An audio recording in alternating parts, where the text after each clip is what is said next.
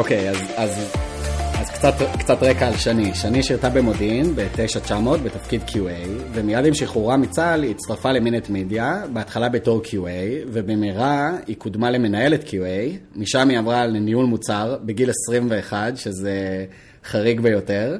וככה היא המשיכה להתקדם במעלה הדרגות בחברה, עד שהגיעה למעמדה כיום כ-SVP product, או סמנכ"לית מוצר ב Minute Media. מינט מידיה היא חברה שמעסיקה כיום 540 עובדים בשישה משרדים ברחבי העולם. היא מגיעה בכל חודש לכמה monthly active users? 340 מיליון. סדר גודל 340 מיליון. שני בוגרת תואר ראשון בכלכלה בהצטיינות מהאוניברסיטה הפתוחה, ומעבר לזה שני מתנדבת המון גם בעמותת אנוש ובעוד עמותות נוספות, אני מניח שנדבר גם על זה בפרק, אז אה, שלום שני ותודה שהגעת להקלטה של הפרק. שלום עודד, איזה כיף להיות כאן. ממש כיף, אז uh, אנחנו מכירים uh, from way back ואנחנו עוד נדבר על זה. Uh, אני הייתי במינט מידיה גם uh, בשנים הראשונות ביחד עם שני בעצם שהיא הגיעה. Uh, אני עזבתי איפשהו ב-2015 ואת uh, המשכת uh, לטפס שם בפירמידה עד, עד היום. Uh, אסף כבר צריך להיזהר מהמושב שלו נראה לי. לא, בכלל לא. אז uh, אני חושב שהסיפור שלך הוא באמת מעניין מבחינת uh, מסלול קריירה, גם העובדה שהצלחת לפני גיל 30 להיות uh, SVP בחברה שלפי דיווחים בתקשורת רצתה להנפיק לפי שווי של מיליארד דולר, שזה מאוד מרשים. כמובן, עם כל מה שקרה בשווקים זה קצת השתנה, אבל זה רק מעיד על הסדר גודל של הארגון שבו את עובדת, והדרך שהארגון הזה עשה מ... מהתקופה שאני הייתי שם ואת היית שם, שרק הגענו ועד היום. הרבה קרדיט כמובן לאסף פלד, שהוא המנכ"ל והיזם, והוא הבן אדם אה, הכי חריג שיצא לי לעבוד איתו, לטובה אני אומר את זה. אה, אז אני חושב שזה יהיה מעניין, אה, ככה לדבר על המסלול קריירה שעשית, להתחיל בעצם, ב, אני חושב, נקודת הפתיחה, שחרור שלך מצה"ל. החלטת ישר לעבוד ולא לוותר על הטיול, או שזה קרה במקרה? איך, איך שהשתחררת מצה"ל, מה, מה היו התוכניות? אני אגיד לך את האמת, אני השתחררתי מצה"ל. התחלתי כבר לעשות פסיכומטרי, כבר uh, ככה פחות או יותר תכננתי מסלול, מסלול סטנדרטי, כמו שנקרא, סיימתי את, ה, uh, את הפסיכומטרי ממש, אני חושבת, חודש אחרי ש... שהשתחררתי, ורק בשביל שהמאזינים יבינו, חודשיים אחר כך כבר התחלתי לעבוד uh, במינט מידיה. ככה לא תכננתי, לא הייתה לי חברה ש... שהשתחררה ואמרה לי, תקשיבי, היא בכלל עבדה באיזה חברה אחרת, את חייבת לבוא לפה, אה, אני, בואי תכתבי את הקורות חיים, תשלחי לי וזה. אמרתי, יואו, וזה, מה אני אעשה? טוב, אמרתי, טוב, אני אשלח את הקורות חיים, מה אכפת לי? ואז התחלתי לעבוד על הקורות חיים, אמרתי, טוב, מה, אבל אה, אם אני הולכת לראיון שם, אני, מה, יהיה לי רק הצעה אחת? לא יכול להיות, אני צריכה ללכת, אני חייבת להתראיין בעוד מקומות, מה, זה לא הגיוני שכזה לא תהיה לי הצעת אה, נגד. ואז, ואז בעצם התחלתי להתראיין. והגעתי למה שמינט מידיה פעם נקרא FTB פרו, שזה נכון. איפה שאתה ואני, ונורא מצחיק, אני זוכרת שלפני זה הלכתי לרעיונות אה, בהרצליה פיתוח באיזו חברה גדולה כזאת, שאתה נכנס ושולחים אותך במעלית, אתה אפילו לא רשאי ללחוץ על הקומה. ואז הגעתי כזה, כולי מחויטת אה, לנמל, אז אה, המשרדים שלנו, אתה בטח זוכר, נכון, הבניין של וויקס. בבניין של וויקס, היה לנו כזה... הבניין המיתולוגי, כן. כן, לפני שהם התרחבו על כל הנמל. ואני זוכרת שכזה ראיתי... דלת זכוכית כזה, בטוש אדום היה כתוב FTBpro, ו... וזה היה ממש לפני פורים, ואני נכנסת, פותח לי מישהו עם מכנס גלישה וכפכפים. עכשיו, שכולם צריכים להבין, אני עם חולצה מחויטת, עקבים, הולכת שם כמו איזה walk of shame על הפרקט, טק טק טק, וכולם מסתכלים עליי. הכל חולצות של כדורגל, על הקירות. הכל היה פורים, כאילו, אנשים היו באמת עשוי, וואו. אז, אז הגעתי, אני זוכרת שיובל אז ראיין אותי, הוא בכלל היה בג'ינס וטישרט, ואמרתי לעצמי, רגע, לא הבנתי. הגעת overdressed ל... כן, חד משמעית, מה שאחר כך למדתי שהשיג לי את העבודה, כי ה-QA האחרת שראיינה אותי הייתה fashionista, היא עדיין כנראה fashionista, וזכיתי בנקודות. חזק מאוד, חזק מאוד. אז זה בעצם אה, הייתה אמורה להיות אה, עבודה זמנית כזה של בין אה, צבא ללימודים, או בשלב הזה? אמרתי אני אבוא לשנה, אני אחסוך כסף. כן. וניסה לטייל, יחזור, ילמד, ועשה את כל המסורת. ואז היה לך איזשהו מסלול קריירה ש... שחשבת עליו מבחינת מה ללמוד ומה לעשות כשתהיי גדולה? אז זו ממש שאלה טובה. האמת שהדבר היחיד שעניין אותי, ש... שככה עולם תוכן שדיבר אליי, זה היה בכלל ביולוגיה, שנבין כמה שזה רחוק. אמ, זה ככה הייתה נקודת פתיחה שלי, ואני חושבת שאנחנו אנחנו נגיע לזה, אבל באיזשהו שלב, לפני שקיבלתי את התפקיד אה, אה, בניהול מוצר, אז כבר הבנתי שכאילו זה יותר הכיוון, וכבר חשבתי להתחיל ללכת וללמוד אה, דברים שהם יותר באזורים האלה. מעולה, מעולה. אז, אז אם אני זוכר נכון, באמת נכנסת ככה בתור uh, QA, uh, אה, בתור מישהי שהייתה בתפקידים אה, טכ, טכנולוגיים בצבא, זה ככה היה דבר אה, יחסית טבעי ש, שנהוג, ואז סדר גודל אחרי שנה בערך כבר קודמת לנהל את ה-QA בחברה? אז באמת, אני חושבת, שלושה חודשים לפני שנה, כי הבחורה שניהלה איתי QA הגיעה שלושה חודשים לפניי, ועלה איתה את אותה תוכנית, אבל היא דווקא בתוכנית. והלכה ו... ללימודים. והלכה קודם כל לטיול, ואני חושבת שבשלב הזה בעצם אה, אה, אסף הבין ששנייה, כל ה-QA פה מתחיל אה, להתפזר לטיולים בחו"ל, ואז באמת הוא ניהל איתי שיחה ואמר לי, תגידי, שני, מה, ככה, מה התוכניות שלך? וחשבנו לתת לך לבוא ולנהל את הצוות. אמרתי לו, תקשיב, אני אגיד לך את האמת, פחות מעניין אותי QA, לא, לא כל כך הייתי רוצה להמשיך במסלול הזה, ואז הוא שאל אותי מה מעניין אותי, ונתן לי את, ה, את ההזדמנות ב product. ובזמנו, רק כשהוא שאל אותי מה חשבתי, אז המסלול שחשבתי בראש היה אה, ללכת אה, אה, לטייל, לחזור, לעשות תואר במדעי המחשב, כי בזמנו חשבתי שיש אה, דרך אחת להגיע לתפקיד, בזמנו ה-VP איתי, אה, זה היה המסלול שלו, הוא היה מתכנת לפני, ללמוד תכנות. להיות מתכנתת, ואז לעבור ל product. כאילו- כלומר, ללמוד, ללמוד מדעי המחשב ולעסוק בתכנות רק, רק כדי אה, לעשות את ההסבה כן. ל product. כן, לגמרי. ואז אסף אמר לי, אה, שהוא מאמין שאם צריך, אה, שאם רוצים לעשות משהו, צריך לעשות אותו עכשיו, וככה נתן לי את ההזדמנות. אז היה לי תקופה קצרה שניהלתי את ה-QA ש, אה, שגייסנו לשם, ואז עברתי כבר ל product. אז בעצם באיזה שלב בתוך העבודה שלך בתור QA הבנת ש product זה תפקיד שיכול להיות מעניין, שאליו את חותרת? ואולי זו הזדמנות, וסליחה, כן. ואולי זו גם הזדמנות טובה למי שפחות uh, מהתחום, או אולי נמצא במקומות אחרים, קצת להסביר מה, מה בעצם מנהל מוצר עושה בחברה, או מה את ראית מהעיניים שלך בתור QA ש, שמנהל מוצר עושה ועניין אותך. כן. אז אני חושבת שבתור QA, הרבה מה, מהעבודה זה uh, למנוע uh, בעיות.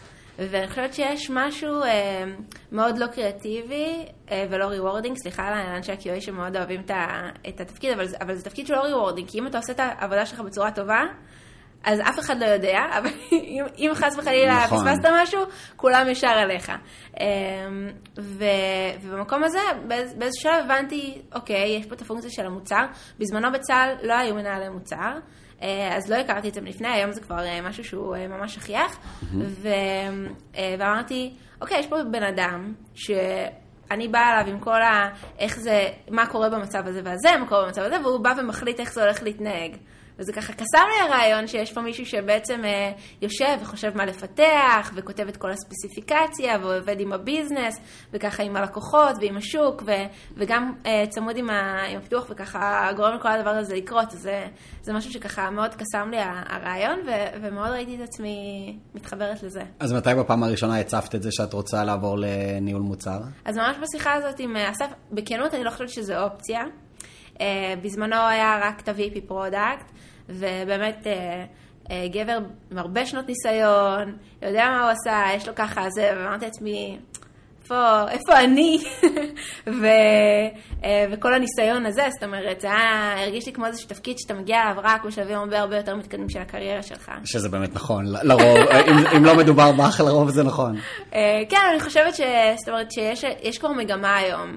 אה, שמנגישה את התפקיד גם לאנשים קצת פחות אה, ניסיון ב... כן, אני חושב שבאמת היום יש הרבה יותר אה, מקורות מידע לגבי התפקיד הזה של מנהל מוצר. זה, אני זוכר שבאמת לפני 8-10 שנים זה היה מאוד אבסטרקטי. כן. You need to figure out on your own, כאילו מה, מה זה אומר ומה עושים, ויש חברות שמנהל מוצר הוא מנהל גם את הג'ירה ואת המשימות של המתכנתים, ויש כאלה שלא, ויש כאלה חברות שמנהל מוצר מדבר רק עם לקוחות, יש כאלה שהוא לא מדבר עם לקוחות, אבל הוא עם המתכנתים, זה... כמעט בכוונה זה תפקיד שהוא מוגדר בצורה מאוד אבסטרקטית, כנראה כדי שכל חברה או כל מנהל מוצר יוכל לקחת את זה אולי לעולם שלו ולחוזקות שלו. אה, אני חושבת שבגלל שזה כזה תפקיד ש... שנוצר מצורך שזה מצחיק, כמו מוצר, אה, אז בכל מקום היה צורך אחר, וזה הכל נורא דינמיקות של עבודה פנים ארגונית. זאת אומרת, יש אנשים אה, שיש להם דינמיקה מסוימת, ואז הם צריכים איזשהו איזושהי פונקציה מסוימת, ו- ובחברות אחרות זה פועל בצורה אחרת. אבל אני חושבת שעם השנים, יש בחור בשם מרטי קייגן, שהוא ככה אוטוריטה לניהול מוצר, יש את השאיפה של כל מנהל מוצר לבוא ולהגיע לעבוד בחברה שבה, שבה אה, הצוות מוצר הוא empowered, מה שנקרא. אה, ויש שם את ההגדרות של איך בדיוק זה עובד. ה... שהצוות מוצר הוא זה שנותן את הטון. שנותן את הטון, שהוא מחובר לשוק ולצרכים, ו, אה, ובעצם הוא outcome, outcome oriented ולא output oriented. זאת אומרת, לא אומרים, אה, עכשיו צריך לפתח X, בוא תגיד איך הדברים מתנהגים, אלא צריך להגיע למטרה מסוימת, בוא תגיד איך אנחנו מגיעים למטרה, שזה הרבה יותר מעניין בעצם.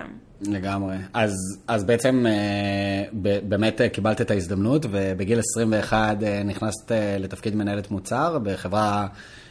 צומחת עם המון אתגרים גם של scale, גם של ריבוי מוצרים, זאת אומרת, החברה, אז היו לה זרועות בכמה מקומות.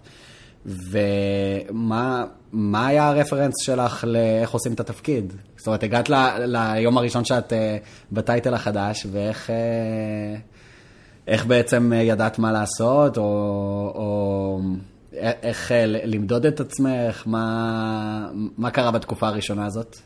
כן, באמת אני חושבת שזו תקופה מאוד מאתגרת. אני חושבת שבגלל שלא היה עוד מנהל מוצר אחר, היה רק את ה-VP, וכמובן, איפה שאני נמצאת זה איפה שה-VP מבחינת אחריות ופיתוח מחשבה וכן הלאה, שמיים וארץ, אז, אז באמת הייתה הרבה עבודה של למידה וקריאה באינטרנט וספרים ו- ומיטאפים, וזה ככה היה challenge מאוד גדול. אני חושבת שיש גם באופן כללי challenge שראיתי לאורך השנים גם שהתחלתי להכשיר מנהלי מוצר, שאתה עובד, עובר מתפקיד קודם, אתה נמצא באיזשהו state of mind של אה, מה הגישה שלך לתפקיד ואיך אתה ניגש לדברים, צריך לעשות, זה ה switch בעצם הכי משמעותי. אני חושבת שמעבר לניהול מוצר, אפשר לדבר על זה גם אחר כך, מכל כך ה profession, יש לו את ה challenge שלו בתפיסה של אני קם בבוקר, ומה התפקיד שלי, ומה הגישה שלי, ו... ומה הממשקים שלי. אז אני חושבת ש... שזה דבר אחד. היתרון שהיה לי, ואני חושבת שזה יתרון מאוד גדול לכל מי שרוצה לעבור תפקיד מוצר, זה שכבר הייתי בתוך ה... חברה, כבר הכרתי את המוצרים, זאת אומרת, בתור QA לא היה מישהו שמכיר אותם יותר טוב ממני. נכון. שזה יתרון וזה גם חיסרון, כי לפעמים אפשר גם להיות יותר מדי אה, טקטיים ובפרטים אה, עם, עם, עם כל האספקטים של... Uh... כן, להיכנס לבאגים קטנים ב-UI במקום להבין את התמונה הגדולה של המוצר. כן. אז צריך ככה להיזהר שזה לא יישב אותך. ואני זוכרת שככה, אני בן אדם ש... שמאוד יודע ללמוד לבד, ו- וקראתי, ועולם המושגים היה כזה רחב, שאני רק זוכרת את עצמי, פותחת עוד ועוד טאבים של כל מיני גרועה איזשהו מושג שאני לא מכירה. מה שנקרא רביט הול. ממש. אז זה באמת למידה, למידה, למידה, ואני חושבת שבמקום הזה ממש הייתי צריכה לשמור על איזשהו מקום של ענווה גם, כי זה באמת, הרגשתי ש... רב הנסתר על הגלוי, ושככל שאני לומדת ומעמיקה, אני רק מגלה כמה אני עוד לא יודעת. יש איזה מקור מידע שאת זוכרת שככה מאוד עזר לך בשלב הזה? זה יכול להיות, לא יודע, איזה מיטאפ שהיית בו, איזה הרצאה, או איזה, או מקור מידע שככה, את אומרת, שזה זה, זה עזר לך לעשות קצת סדר בכל המחשבות ובכל הבלבול? בשלב ההוא עדיין לא. עדיין הייתי ככה all over the place. ו- ואני זוכרת ש- שהבנתי שאני לא מבינה, והלכתי לאיזה מיטאפ בגוגל קמפוס, ורק להבין כמה שהייתי חריגה בנוף, הגעתי 98% גברים קודם כל, רובם וואו. מעל גיל 40, ואני זוכרת את, ה, את הוויו שלי, נורא התביישתי, אני בן אדם שנורא אוהב לדבר על דברים כשהוא מבין אותם, ונורא התביישתי שמישהו יפנה אליי ואני לא יודע מה להגיד, אז ככה ישבתי מאחור בשורה האחרונה וראיתי לפניי כאילו את כל הראשים של כל הגברים, חייבת להגיד, uh, for the record, שחצי מהם קרחות, בשביל להבין איזה קהל, כאילו, באמת, ואני בחורה בת 21, כאילו תחושה לא, לא הכי נוחה להגיע למיטאפ פיזי, אני חושבת שאם היום הייתי בסיטואציה הזאת, ויש היום כל כך הרבה מיטאפים, כאילו, שהם באונליין, וובינארים, כן. וכן הייתי מרגישה כנראה הרבה יותר בנוח אה, בסיטואציה הזאת. כן, אז אה, אני מקווה שלא פנו אלייך באותה פעם, באמת. הסתתרתי טוב. מעולה, מעולה. אז, אז אה, באמת ככה נכנסת לתפקיד, ו, והתחלת אה, ככה להיות אחראית על איזשהו אה, פן במוצר. אה, באותה תקופה העבודה... אה, מול המתכ... הרי מנהל מוצר עובד מצד אחד מול המתכנתים, עובד מול הצד הקומרשל של החברה, ה-Chief Revenue Officer, או לא משנה, כל חברה זה נקרא אחרת. אה, הרגשת אה, באותה תקופה שככה נותנים לך את המקום שלך אה, באמת להוביל אה, את הדברים ו... אה, מה שנקרא to, אה, to be empowered, או, או ש, שהרגשת שככה, את עדיין צריכה להרוויח, להרוויח את מקומך? אני חושבת שקודם כל לגמרי להרוויח את מקומי, ו... ויש סיבה. היו אתגרים? היו מקומות שהרגשת בפגיש... בפגישות, או בזה שככה לא מתייחסים אלייך מספיק ברצינות? היה, היה דברים? אני... כן, לא, לא, לגמרי. אני חושבת ש... קודם כל צעירה. נראית צעירה, מתלבשת צעירה, אין מה, you need to own it, זה, כאילו, זה הסיטואציה. אה, ובמקום הזה, אני חושבת שהיה לי כבר ככה את ה... קיבלתי את הרספקט, כי כבר הכירו אותי מה, מתחום מסוים, אז, אז כבר, אה, אם הייתי מגיעה מבחוץ, כנראה שהיה לי הרבה יותר קשה. אבל כבר אנשים הכירו אותי, וכבר היה לי שם את האינטראקציות וכן הלאה, אז במקום, בפן החברתי, אני חושבת שהוא משפיע מאוד על ה... שזה בעצם היה גם, זה היה גם יתרון. זה... זה שבעצם צמחת באותה חברה ולא עברת אה, בין חברות, בין תפקידים, כמו שהמון אנשים עושים. נכון. זה, אני קצת מקדים את המאוחר, אבל באמת זה באותה הזדמנות, זה משהו שרציתי לדבר עליו גם. את למעשה עובדת במנט מדיה, עברת כבר את העשר שנים, או שזה עוד שנייה קורה? אה, תשע שנים עכשיו. תשע שנים, אוקיי, אז, וכולנו יודעים שאנחנו חיים בתעשייה שאני חושב שזה פורסם לפני כמה זמן, שה-average זה שנתיים, שנתיים וחצי של שעובד או עובדת אה, נמצאים בחברה עד שהם עוברים למקום הבא. ו, ובאמת גם בהיבט הזה זה יחסית יוצא דופן, אז, אז מה בעצם היתרונות בלהיות באותה חברה לאורך כל כך הרבה שנים? ואולי גם מהנקודת מבט שלך את רואה בזה חסרונות? היה, מעניין אותי לשמוע את הפרספקטיבה שלך, כי את באמת אחד האנשים היחידים שאני מכיר שכל כך הרבה זמן נמצא באותה חברה. כן, האמת שזה באמת חריג, וכשאני חושבת על זה, אני גם מופתעת. כאילו, זה נשמע קצת מצחיק. זה מכובד, כן. זה, זה באמת הרבה הרבה זמן, זה גם הרבה זמן, זאת אומרת, מהחיים שלי, אה, באופן... אה, יחסי. נכון. ו... ואני זוכרת שהיו חברים שהשתחררו אחריי, וכל פעם היינו מפגישים, הם כזה, אתה יודע, באותה עבודה, והם כבר החליפו עוד איזה שתי עבודות בדרך. נסעו לטיולים, החליפו עבודות, זה, ואת באותו... את עדיין שם, וכל מיני היו ככה מנסים למשוך אותי, אז, אז ככה, אז אני חושבת ש... שזה, שזה גם מה שתמיד אני, אני אומרת, שהחברה זו לא אותה חברה. בעצם, כל כמה זמן החברה שינתה את פניה, וחברה שאני הצטרפתי, החברה הייתה 20 איש, היום היא 540 איש, בזמנו כן. עדיין לא נפתח המשרד אה, השני, והיה משהו כמו שישה משרדים, אז, אז זה רק מראה, זאת אומרת, איזה חברה שונה. אני חושבת שיש יתרון שאנשים, אה, אנשים תמיד רואים, קראתי, איזה, קראתי על זה לאחרונה, שכשאנשים מחליפים את המקום העבודה שלהם, הם רק מסתכלים על הדלתא של מה שהם מקבלים. Mm-hmm. כאילו כל הזמן רואים אה, איזה עוד תוספת לשכר אני אקבל, איזה עוד תנאים, איזה עוד זה, איזה עוד אחריות, אבל הם לא אה, מבינים שבעצם זה לא הדלתא, זאת אומרת, כשאתה עובר יש גם דברים שמתחסרים. מה למשל? אה, אז אני חושבת ש... זאת אומרת, לא כל מקום עבודה וכל יתרון של מקום עבודה במקום אחד יהיה במקום אחר, אבל אני חושבת שיש איזושהי עבודת עומק והבנה של א', industry, וב', כן. של דינמיקות פנים-ארגוניות ורגישויות ו culture, שזה מבחינתי איזשהו asset שהוא מאוד מאוד משמעותי. זאת אומרת, היום כש, כשלי יש עובדים, ואני מסתכלת על העובדים שלי, אני רואה את היתרונות שלהם, שהם, they know how to gel, מה, ש, מה שנקרא, עם, ה, עם ה colleagues שלהם, ובתפקיד של ניהול מוצר זה משהו שהוא קריטי, זאת אומרת, כן. רוב העבודה היא מול ממשקים מרובים, צריך להניע תהליכים, צריך לרתום אנשים. ולבוא ולהתחיל אה, אה, לקבל ככה את הביין מהסטייק הולטרס השונים, גם ממש ברמה הזאת, היא, זה דבר שהוא מאתגר ולוקח זמן להגיע אליו. כן. אה, אז זה דבר אחד, העומק של ההבנה של התעשייה, ו, אה, ובאופן כללי, זאת אומרת, מחשבה של מוצר. המוצר, כשאתה נכנס אליו, יש לו, יש לו היסטוריה, הוא מגיע ממקום מסוים, החברה מגיעה ממקום מסוים מבחינת הדינמיקה שלה עם השוק. ואני חושבת שהתהליכי עומק האלה, גם בצד כאילו המקצועי, המוצרי וכן הלאה, וגם בצד של ההתפתחות של תהליכי העבודה בתוך הארגון, זה, אה, זה משהו שאין אה, שני לו, זאת אומרת, אה, אני מאוד מעריכה את זה.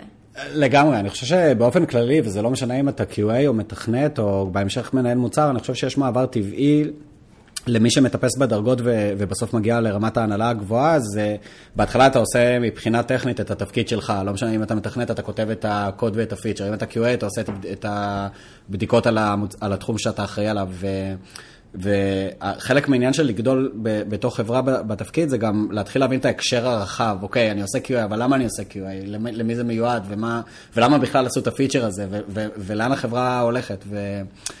אה, אני חושב שלוקח זמן להבין אה, את כל המרכיבים של חברה ואיך כל החתיכות מדברות אחת עם, עם, עם השנייה, ובכלל מה, ומה האסטרטגיה של החברה ומה ההיסטוריה של החברה. וכשנמצאים בחברה הרבה שנים, זה whether you like it or not, אתה, אתה, אתה סופג את זה ואתה מבין את זה, וזה גם בא לך אפילו טבעי בלי שאתה מודע לזה. ו, וכן, אני חושב שכשעוברים אה, בין חברות לעיתים קרובות, זה קשה.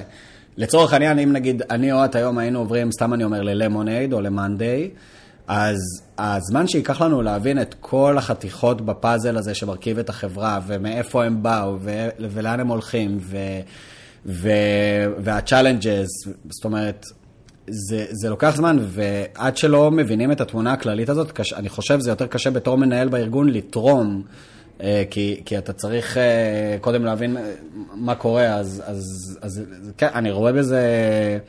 אה, באמת יתרון מאוד גדול להיות באותה חברה לאורך הרבה שנים. כמובן שצריך מזל, כי יש חברות שזה לא המקום שאת רוצה, שאת רוצה באמת להיות בו הרבה שנים, אז גם יש מזל של, שיהיה חיבור טוב בין האנשים, וגם שהחברה בעצמה אה, תצליח. אה, זאת אומרת, בגיל 20, אה, איזה 20? בגיל, אה, מתי אה, הצטרפת? 20, סליחה. אה, היה פה גם מרכיב של מזל, הרי לא, חסר, לא חסרות חברות ש...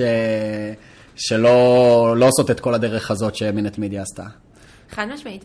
זאת אומרת, אם מסתכלים על, על התהליכי גדילה של החברה, זאת אומרת, מעבר לכמות האנשים, גם החברה הייתה חברת B2C, נכון. פאבלישר בלבד, נכון. והיא הפכה להיות חברת B2B2C, שבעצם באה ולוקחת את הטכנולוגיה שהיא בנתה, וגם שם היה אתגרים, זאת אומרת, לבוא ולבנות הכל בצורה שהיא סקלבילית, אה, כלפי חוץ, ודברים שכשאתה מנהל חברת B2C אתה לא חושב כשאתה, שאתה צריך לקחת אותם בחשבון שאתה בונה ל-B2B.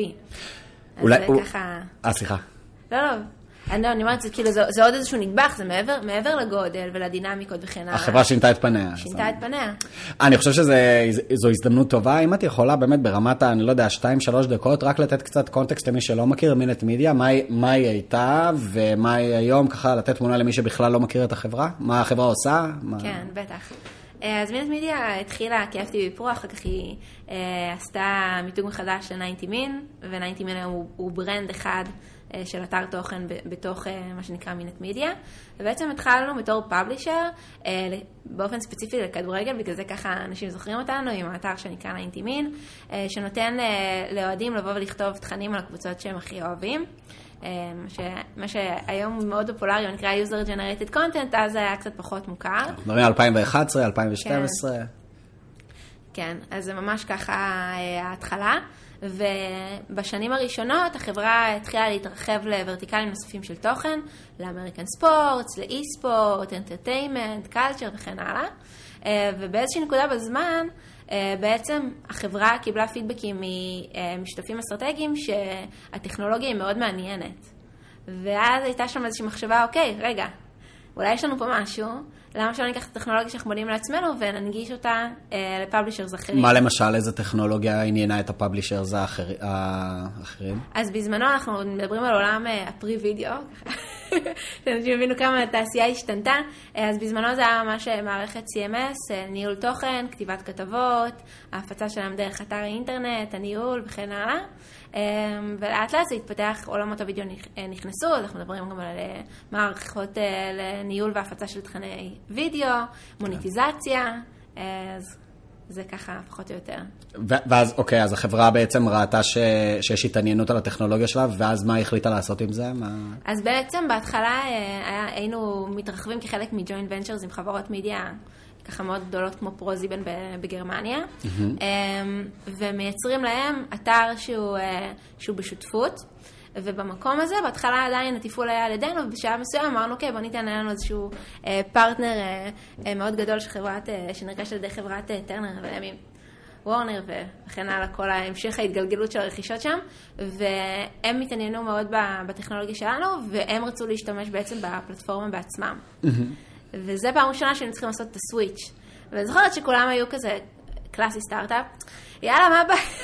מה הבעיה? נעשה להם זה וזה וזה, ואז פתאום כשמתחילים להיכנס לפרטים, מבינים שכל מיני פיצ'רים שהיו ככה נון למשתמשים פנימיים, והיו סבבה, אה, זה לא עובד, תלחץ שלוש פעמים ותעשה סיבוב, זה כבר לא סבבה לבוא ולתת את זה ל... זה קצת מזכיר לי את המהלך שעשו בעצם באמזון אה, עם AWS, כן. עם ה cloud, שזה בעצם היה מוצר אה, פנימי ששירת את אמזון פנימית כדי לבנות את המפלצת הזאת של ה retail של אמזון, ואז הם רצו להחצין את זה החוצה, אז סוג של, אה, בהיבט הזה זה, זה דומה, שזה...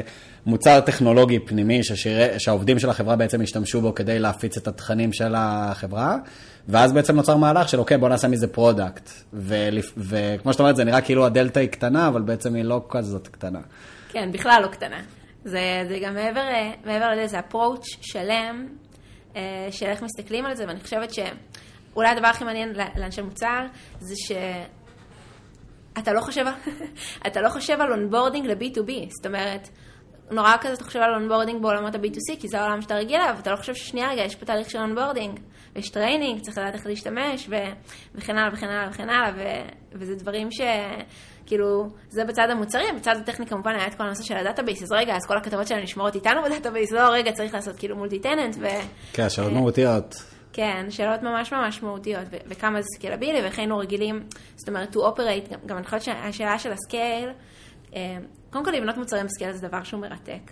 אה, ושם באמת אה, למדתי הרבה מהחבר'ה בצד הטכני שלנו, אבל זה, זה באמת שונה לגמרי, זאת אומרת, סטארט-אפ בתחילת הדרך, עבד, עבדנו בקנבן, כל בוקר קמים והסדר של המשימות משתנה, ו, וככה אין יותר מדי חשיבות, זה הכל עוד דבר על עוד דבר על עוד דבר. כשאתה בא ואתה בונה בסקייל, כבר דברים צריכים להיראות אחרת, ניהול המוצר הוא שונה, ההסתכלות היא אחרת לגמרי כן. לגמרי. אז זה מאוד, זה עוד ככה... שדרוג של המחשבה ש... שעוברים בדרך. אז היום, אה, אם מסתכלים על מינט מידיה, כמה, אה, איזה חלק תופס המרכיב של אה, מה שנקרא B2B2C, למכור את הטכנולוגיות שמשרתות publishers, בעיקר וידאו, ואיזה חלק עדיין תופס הצד המסורתי של החברה שבימי הראשונים של B2C, שזה בעצם אתרי תוכן שמיועדים ל consumer בקצה.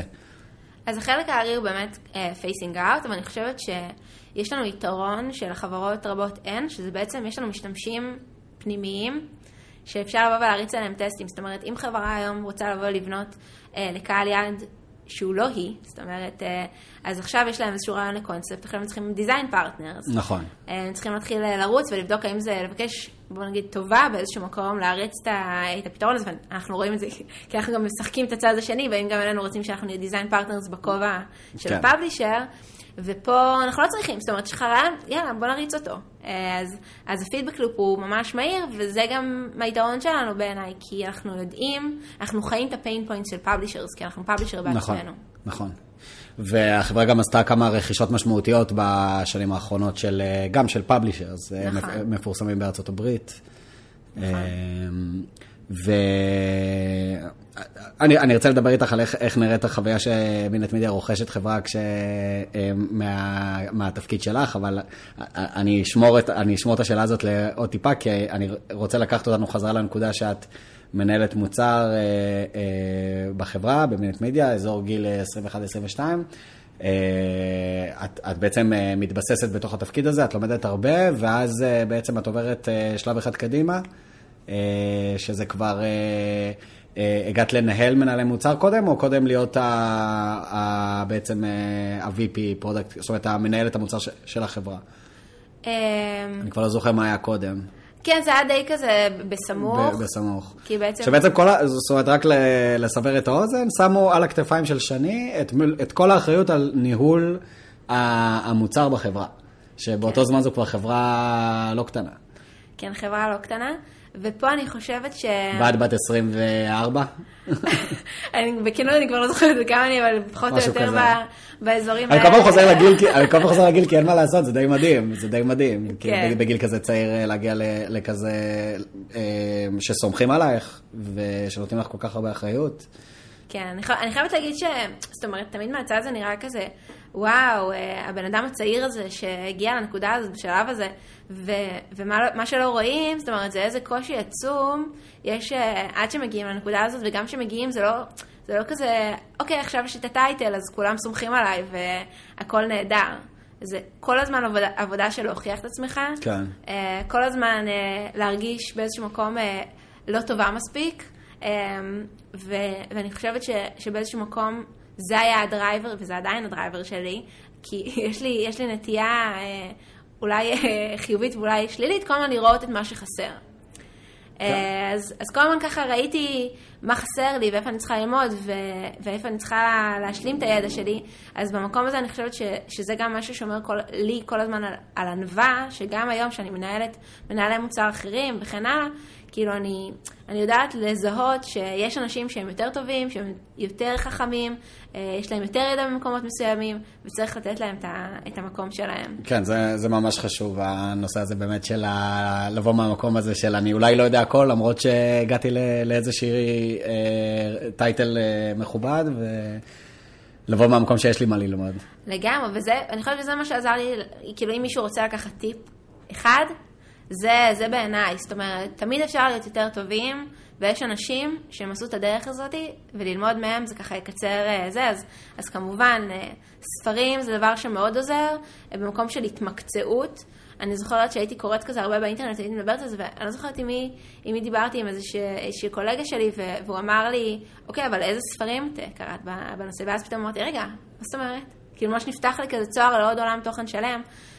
והכמות שאפשר לבוא וללמוד מספרים מקצועיים, זה נשמע, אני חייבת כאילו, אני כל הזמן רוצה לשקף כזה את הצד הפחות זוהר. אני חושבת שאנשים אה, שומעים ספרים, הם כזה, רגע, כאילו, מאמר זה סבבה, כאילו, תשלחי לי לינק, אבל, אבל, אבל ספר, כאילו, הגזמנו עכשיו בבקשה, כבד. אבל כמויות הידע, זאת אומרת, זה יכול לקצר חודשים של עבודה, שנים של עבודה. יש אנשים שעשו את זה ותמצתו את זה, כאילו, הפתיחות הזאת היא... יש ספרים שאת זוכרת שככה, של מי שנמצא באמת בתפקיד מנהל מוצר, שככה עזרו לך, או שאת ממליצה עליהם? לגמרי, אז, אז מרטי קייגן, יש לו שני ספרים, Inspired ו-Empowered, אחד למנהלי מוצר אה, ואחד אה, למנהלים של מנהלי מוצר, ש, ש, אה, שזה גם עוזר. אבל מעבר לזה, אני חושבת שיש דברים של, של הבענה של, של התעשייה, From Good to Great, כל הספרים שאתה יודע, אני לא צריכה אפילו... כל, כל גוגל הקל, יעלה הקלאסי, אותם, הקלאסיים, כן. שזה דברים ש, אה, שממש ממש עוזרים, ויש ספרים שהם ברמת הגישה. אה, יש uh, Give and, uh, Give and Take mm-hmm. של אדם גרנד, ספר שאני מאוד מאוד אוהבת, uh, שבאמת ככה שינה לי את ה... זה בעצם, אני, אני אקצר את זה, אבל הוא אומר ש, שיש uh, שלושה סוגים של אנשים, אנשים שהם Givers, אנשים שהם Takers ואנשים שהם Matchers. ובעצם אה, זה עניין של הגישה שלך לחיים, לא, לא רק לעבודה. זאת אומרת, יש אנשים שהם אה, בגישה שלהם, הם קודם כל נותנים. זאת אומרת, נותנים כמה שהם יכולים, עוזרים כמה שהם יכולים, בלי הציפייה לבוא ולקבל בחזרה. מה שהם יקבלו, ברוך הבא. יש אנשים שהם טייקרס, קודם כל חושבים כאילו בכל אינטראקציה, נגיד, אנחנו מכירים מה, מה אני יכול לקחת מהבן אדם הזה. לפני שאני באה ונותן כן, משהו. כן, מעניין. ויש אנשים שהם, אה, שהם מאצ'ר, זאת אומרת, אתה נתת לי X, אני אחזיר לך X. אה, והוא מראה מתוך מחקר בכל מיני תחומים שאנשים שהם גיברס במהות שלהם, המסלול התקדמות שלהם הוא הרבה הרבה יותר אה, מעניין. גדול. כן, זה מאוד מאוד מעניין. מעניין. תראי, אני חייב להגיד לך, בפודקאסט הצעיר הזה עד היום, אה, אירחתי פה שני מנהלי קרנות גידור מהמפורסמות שיש בארץ, אירחתי את איציק פרנפס, ששותף בכיר בבטרי ונצ'רס. אה, יזמים מצליחים כמו גיל, אה, אה, פרופסור מהבינתחומי לשיווק, ואותך, ויש דבר אחד שחזר על עצמו עם כולם. כולם מציינים ספרים, קוראים ספרים.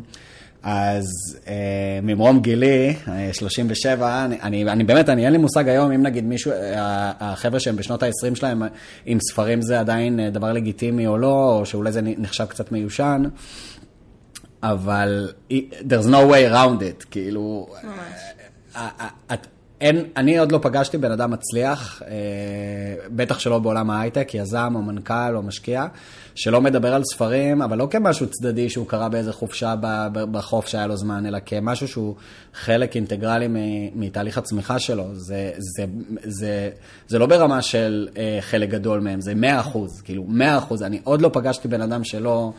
שלא ציין ספרים, וגם אני כמובן אה, קורא ספרים ידוע, כאילו, זאת אומרת, אה, אני מציין בערך כל פרק אה, ספרים שאני קראתי.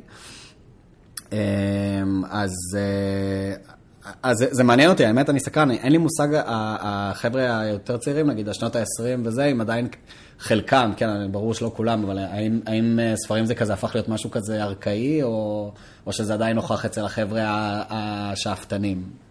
אין לי מושג. אה, זה שאלה טובה, אני לא חושבת שאפשר ככה להכליל, כן. אבל אני חושבת ש... אבל אני, כן מרגיש שזה הולך ונאבד. לא יעזור, אני, אני נגיד סתם, לפעמים יושב בבית קפה עם ספר, ואין אין, אין עוד אנשים שעושים את זה. כן, אבל יש אנשים עם אוזניות, אתה לא יודע אם הם מקשיבים לאודיבל. אבל זה, yeah, כאילו, it, it's not the same, כאילו, זה, זה אחלה אודיבל, אני, אני גם שומע את זה לפעמים, אבל, אבל יש איזה, לא יודע, אולי אני טיפוס נוסטלגי כזה, אבל כשאתה יושב עם ספר, זה גם נותן לך את המקום... את המקום הזה של לעצור ולהרהר, שזה מאוד חשוב מבחינתי בקריאת ספרים. אה, באודיבל, בגלל שאתה יכול גם to hit pause, כן, כן? אבל, אבל זה, זה לא אותו דבר. אה, וגם אני, אני מדבר נטו על החוויה הסובייקטיבית שלי. כשאני יושב עם ספר פיזי, אני פשוט אוהב את הניתוק, שאני לא בדיגיטל, אני לא קורא מתוך אייפד. אני לא קורא מתוך קינדל, אני לא עם אוזניות ש, שתוך כדי אני מקבל הודעות וואטסאפ ו, ו, ומקבל notifications, אני כאילו סוגר את הכל ומצליח להגיע לאיזושהי רמה של אה, ריכוז והרהור ומחשבות ש, שאי אפשר אחרת, כי באיזשהו מקום אנחנו חיים בעולם מאוד רועש, גם כשאנחנו מול המחשב, כל שנייה יש הודעה ב Slack ויש אימייל ו... להגיע ל deep concentration ו deep thoughts זה קשה, אין, אין מה לעשות. ואני חושב שדווקא הספרים, ה feature שלהם זה שהם לא טכנולוגיים, ושזה שזה דפים שאין בהם שום דבר uh, שמצפצף או, או, או מהיר, או, ו, ו, ולדעתי זה, זה, זה כלי רב עוצמה uh, למי שעושה את זה, ובגלל זה אני אומר שאני רואה שזה כבר... אני רואה שפחות ופחות uh, זה נפוץ, uh, לפחות מהנקודת המבט שלי, אז אני לא יודע. כן, זה מעניין. אני, אני חושבת ש... זאת אומרת, אני פן של אודיבל, כי זה מאוד אה, מאוד מאוד נוח. כן. זאת אומרת, יש גם ספרים פיזיים אה, באנגלית, שעד שתתחיל אה, להזמין אותם, נכון, נכון, נכון. זה משהו מאוד אינסטנט. כן, כן, כן. אה, וגם משהו שקל לחזור אליו, זאת אומרת, אפשר לבוא ולהקשיב שוב יותר מאשר לשבת ו... אה, ולקרוא ספר. אני חושבת שאולי זה גם חלק מזה, זאת אומרת, אנחנו נמצאים בעולם כזה דינמי, שהקונטרסט של לבוא ולשבת ולפתוח ספר זה... כן, זה חזק מדי. זה חזק מדי. נכון. אה, גם צריך לציין גם שב Audible יש באמת הקלטות של ספרים שיש איזה פן. שהרבה פעמים שהסופר הוא זה שמקריא, שנותן איזה זווית שאתה לא מקבל אותה בספר. לגמרי. את ההתלהבות שלו מנושא מסוים, או את הסיפור האישי שלו, שממש שומעים בקול את ה... יש לזה משהו מיוחד. אני לא אשכח שכשהקשבתי, יש אה, את הספר שנקרא The 10X Rule. אוקיי, לא מכיר. ש... אחלה ספר. אז, אה, אז שם הבן אדם שכתב את הספר מקריא את זה, והוא איש מכירות כזה, mm. אז שהוא הוא משמש שם גם בשפה אה, מעניינת, וכשהוא אומר את הדברים, אתה ככה, משלהב אותך, מכניס אותך לעניין. תראה לי איפה משלמים, איפה קונים. לגמרי, אתה יודע, גם על אדם הזה יש ספרים שאתה כאילו מקשיב להם, אתה רוצה למות, כי כן. מי שמכיר אותם זה, זה, זה עושה לזה... שירות רע, אבל... אה, כן, הפורמט של אה, כאילו גם פודקאסטים וגם אודיבל זה מדהים. זה... כן. פשוט אני אומר, כאילו, בשבילי יש את זה ויש את זה, ויש יתרונות לכל אחד, וזה אדיר. כשדיברנו לפני הפרק, אה, הכנסנו כאלה בולטים של דברים שאנחנו רוצים לדבר עליהם, ואת הכנסת בולט שלא הספקתי לשאול אותך למה הכנסת את זה, כתבת תכנון לעומת מזל, או תכנון versus luck. אה, אמרתי משהו בעברית, משהו באנגלית, לא משנה. אז למה, למה הכנסת את זה כנושא, ו, ומה הכוונה בתכנון מול מזל? כי אני חושבת שכשמסתכלים אחורה על קריירה, נראה כאילו הכל מאוד מאוד מתוכנן. כזה, כן, היא תמיד רצתה להגיע לתפקיד הזה, אז ברור שזאת הייתה הדרך שלה. ואני חושבת שקצת נגעת בזה מקודם, אמרת כאילו, אוקיי, התחלת לעבוד בסטארט-אפ, חלק מהסטארט-אפים נסגרים. במקום הזה נורא חשוב לי להגיד אה, למי שמקשיב וככה חושב על הקריירה שלו קדימה ואומר, אה, אוקיי, ואיך אני אעשה את זה, ומנסה עכשיו כל הדברים, אוקיי, אני אקרא ספר ואני אקח, אה, ואני אשתלב בתוכנית של mentorship, תכף נדבר גם על, על האספקט של מנטורים בצמיחה וכן הלאה, אבל... מנסה ככה לתכנן את הכל, יש פה איזשהו אספקט של מזל. זאת אומרת, אם אני לא הייתי מנהלת את השיחה שלי עם אסף, ואומרת לו שמה שמעניין אותי, אז בטח לא הייתי מקבלת את ההזדמנות. גם אם הייתי עושה את זה, יכול להיות שלא הייתה הזדמנות לתת לי באותו שלב. נכון. זה גם יכול לקרות. ובצמיחה של החברה, יכול להיות שמעבר לזה שלחברה הלך טוב, המשיך ללכת טוב, אה, אה, אה, טפו טפו טפו, אבל יכול להיות שלי היה קשה לבוא ולעשות את ההתאמות. כן. ולמצוא את עצמי מחדש בכל אה, סדר גודל של חברה וכל שינוי שעבר. זאת אומרת, יש פה הרבה הרבה עניינים גם אה, של, של מזל, ואני חושבת שזה משהו שחשוב לזכור. זאת אומרת, בן אדם מצליח במסלול מסוים או לא מצליח במסלול מסוים, זה לא הכל עליו, זה גם הרבה פעמים עניין של... אה, אני חושב שזה ממש מתחבר לענווה בהיבט אחר, זאת אומרת, יש את הענווה שדיברנו עליה קודם, של ה... אני לא יודע הכל ויש לי מה ללמוד מכל אחד, ויש גם את הענווה בהיבט של אה, מה, ש... מה שקרה עד היום בחיים, אה, כמה, יש את המאמץ שאנחנו עשינו ומה שניסינו לתרום, אבל יש גם דברים שהם לא בשליטה שלנו. נכון. זה יכול להיות, אם לא היה, אם לא היה את אסף שהסכים לדחוף אותך ולתת לך את הצ'אנס, וזה היה מנהל אחר שהיה ככה מנפנף את זה. ואם זה לא היה החברה הזאת, אלא חברה אחרת, ועוד הרבה דברים, אז אני חושב שבכל מקרה את היית בסדר, כן? אבל, כן. אבל על, הרבה פעמים למקום הספציפי שאליו הגענו, אה, כן, כן. היו, היו, היו דברים שלא, שלא היו רק אה, תלויים בנו. את הזכרת קודם את העניין של אה, מנטורים בתחילת הדרך, אז למה הכוונה? מה, מה, מה הייתה החוויה שלך עם מנטורים ואיך זה השפיע? אז אני חושבת שלאנשים שנכנסים פעם ראשונה למקום עבודה, זאת אומרת, וזה איזשהו ניואנס כזה, אנשים לא יודעים איך עובד ארגון. נכון? אתה מגיע לעבודה, אתה אולי יודע איך לעשות עבודה. לפעמים גם ארגון לא יודע איך עובד ארגון, אבל זו נקודה אחרת. זה כבר בעיה חמורה יותר. ראיתי גם כאלה. זה כבר בעיה חמורה הרבה יותר. אה, ולוקח זמן עד שמבינים, זאת אומרת, איך ארגון, מה, מה זה הקריצ'ר הזה שנקרא ארגון ואיך הוא עובד ואיך מתנהגים בתוכו. זה נשמע קצת כזה, אה, לא, לא ברור, אבל מי שמתחיל עבודה פעם ראשונה, כן עושים את זה, לא עושים את זה. אה, ובמקום הזה אני חושבת שבשנים הראשונות אה, המנטורשיפ הכי הכי צמוד היה דווקא של אבא שלי, שככה מגיע אה, מעולם די קרוב, ו... והרבה פעמים הוא עזר לי לבוא ולקבל את ההחלטה הנכונה, זאת אומרת, לא לעזוב, אני חושבת שלבן אדם צעיר זה, זה לא אינטואיטיבי, ואני חושבת שבהרבה צמתי החלטה הרגישתי שאני רוצה לקום וללכת, לאו דווקא בגלל מקום עבודה, אלא אני באמת, כאילו, בצורה סובייקטיבית, היו פעמים שהייתי הולכת אה, אה, לשירותים, כי זה מקום כזה, שאתה מתנתק עבודה, ואומרת לעצמי, יואו, מה אני עושה פה? איך לא נהייתי גננת? כאילו דברים, דברים כאילו תלושים, כאילו, כאילו כמו גנן בגינה. איך לא, אני כל כך אוהבת את זה, מה, מה אני עושה פה QI למערכות של ספורט? כאילו, כל מיני דברים כאלה שבשיחות שלי עם אבא שלי הוא היה כזה מתחיל להראות לי כאילו את כל הצד החיובי של להישאר ולהעמיק ואיזה הזדמנויות ואיזה מקום עבודה נהדר אני נמצאת בו. כי לא לכולם יש את הפריבילגיה גם ליפול למקום ראשון, זאת אומרת שזה רע, נכון. אתה יודע שזה רע. שזה טוב, אתה לא יודע כמה טוב זה עוד יכול להיות, ויש לו כזה משפט, אה, האויב של הטוב זה הטוב מאוד, חד משמעי. אז כן. אני חושבת שזה מה שככה עזר לי בשנים הראשונות, ממש ממש ראשונות, ואחר כך, זאת אומרת, שאלת אותי איך התקדמתי. אה, נכנסתי, יש תוכנית mentorship אה, מדהימה למנהלי מוצר שנקראת Product League. המקפצות הכי משמעותיות שלי בקריירה, השתתפתי בשני בצ'ים בתור אה, אה, mentee, וב batch האחרון השתתפתי בתור מנטורית, זו ככה הייתה סגירת, סגירת מעגל אה, משמעותית. פעם אחת זה היה לי, אה, כשהייתי מנהלת מוצר, וזה קידם אותי להיות מנהלת מוצר בכירה, ומהר מאוד לקחת את הצוות. זאת אומרת, זה באמת היה פנומנלי, כי בתפקיד של ניהול מוצר יש דברים שאתה לא יכול לקרוא אונליין, ואתה לא יכול לקרוא בספרים, וזה כל האספקט של ההתנהלות והיחסים הבין-אישיים. כן. ושם ה mentorship היה באמת לא, לא יסולא בפז הערך ש, שקיבלתי ממנו, ובשלב יותר מאוחר בקריירה, כשהתחלתי אה, לנהל את הצוות, והצוות התחיל, גם דיברנו על רכישת חברות, הוא התחיל להתרחב בצורה מאוד מסיבית עם ההתרחבות של החברה. בעצם אה, אני התחלתי לנהל צוות, היו שלושה אנשים בצוות, ותוך חצי שנה כבר ניהלתי 11 אנשים. זה היה באמת התפוצצות, חלק מהם שני אנשים אה, בכלל בפיניקס. שלא לדבר על זה שמעל גיל 50, זאת אומרת שזה היה אתגר בפני עצמו בתור בן אדם צעיר, כן. אבל, אמ, אבל במקום הזה, זאת אומרת, הייתי ממש צריכה פה את ההכוונה. וה, והמנטור שבשלבים האלה, של איך אנשים מתנהלים בתוך סיטואציות, זה הדבר שהכי עזר לי. איך עובד בדיוק המנטורשיפ אה, פרוגרם? כלומר, זה מה, שיחות שבועיות כאלה? איך, מה, מה בדיוק אה, פרקטית, איך, איך זה עובד?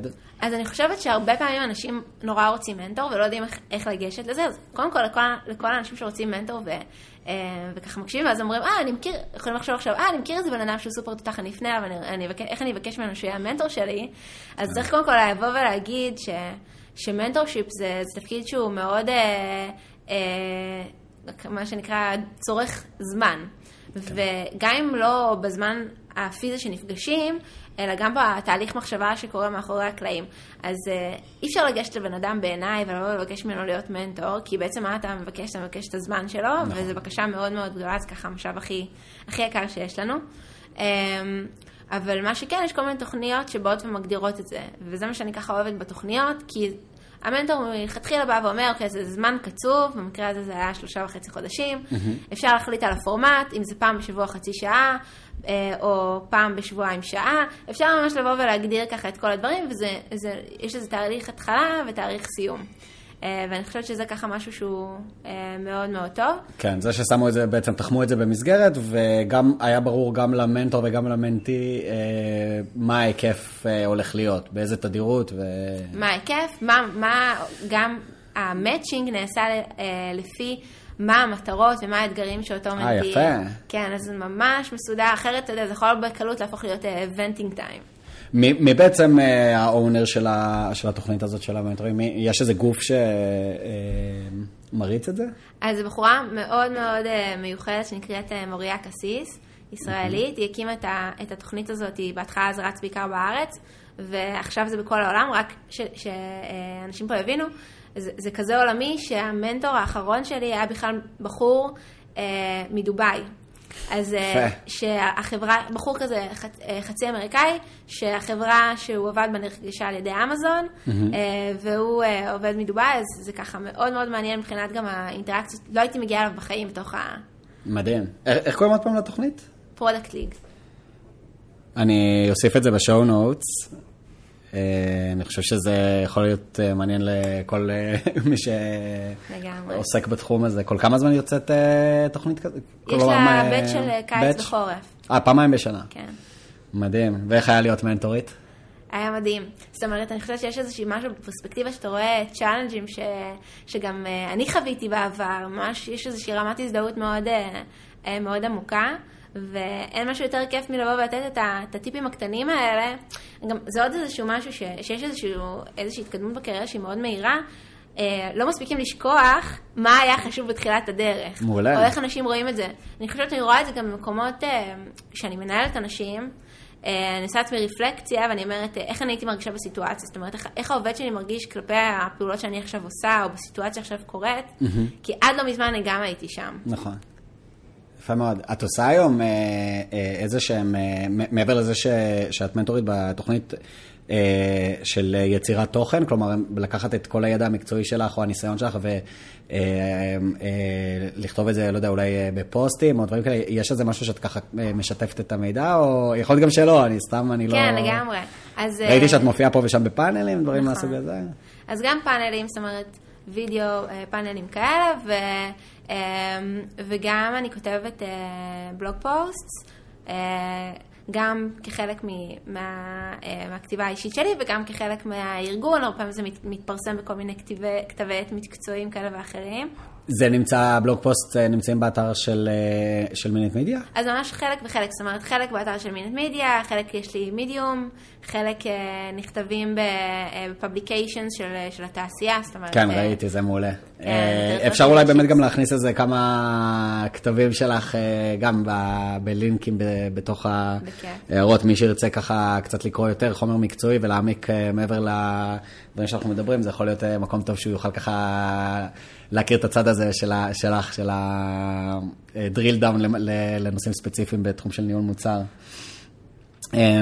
אז בתור מי שעכשיו היא סמנכ"לית מוצר בחברה, איך מתחלק הזמן שלך? כלומר, כמה את עדיין עושה עבודה hands on של ניהול מוצר, ועד כמה זה יותר עניין כבר רוחבי של לנהל את המנהלי מוצר, ויותר אפילו, זאת אומרת, כמה אחוז מהזמן זה ניהולי לוגיסטי כזה, וכמה זה עדיין ממש אימפקט על המוצר, או גם יש את האסטרטגיה צריכה להיכנס איפשהו, איך, איך היית מתארת ש, שהחלוקת אחריות בתפקיד כזה נראית? אה, זו שאלה מעולה, כי אני לאחרונה, כמו שאתה יודע, חזרתי מחופשת לידה. כן, שעה טובה. תודה. והחלוקה הייתה מאוד שונה לפני ואחרי, זאת אומרת, אני חושבת ש, שזה גם... יצא לחופשת לידה והחלפה וכן הלאה, זה, זה נושא בפני עצמו, אפשר לעשות עליו פרק שלם, אבל um, אבל במקום הזה בעצם, לפני שיצאתי לחופשת לידה, אני ניהלתי את כל האנשים, אה, וזה באמת הייתה אה, משימה אה, לא פשוטה, כי זה באמת מאוד מאתגר, זאת אומרת, אם אתה מנהל, בזמנו, אני חושבת, זה היה 10-11 direct reports, קצת התחלתי לבנות IR, כי לפני שיצאתי זה היה שמונה, וזה מאוד time consuming. במקום הזה. אז באמת הייתי צריכה להיות יותר במקומות האלה, זאת אומרת, היה לי איזשהו אספקט שמסתכל יותר אסטרטגיה ותכנון וכן הלאה, אבל זה באמת היה מאוד מאתגר. והיום, כשיש לי גם ילד, וזה גם האיזון בין בית לעבודה, אני חושבת שזה באמת טרלול, ולא הייתי מגיעה בכלל לעשות אסטרטגיה היום, אה, אם הייתי צריכה לעשות את זה. וכשחזרתי, mm-hmm. כשיצאתי לחופשת לידה, אה, אז החליפה אותי אה, מנהלת שמעצבת, ו, וזה משהו שככה...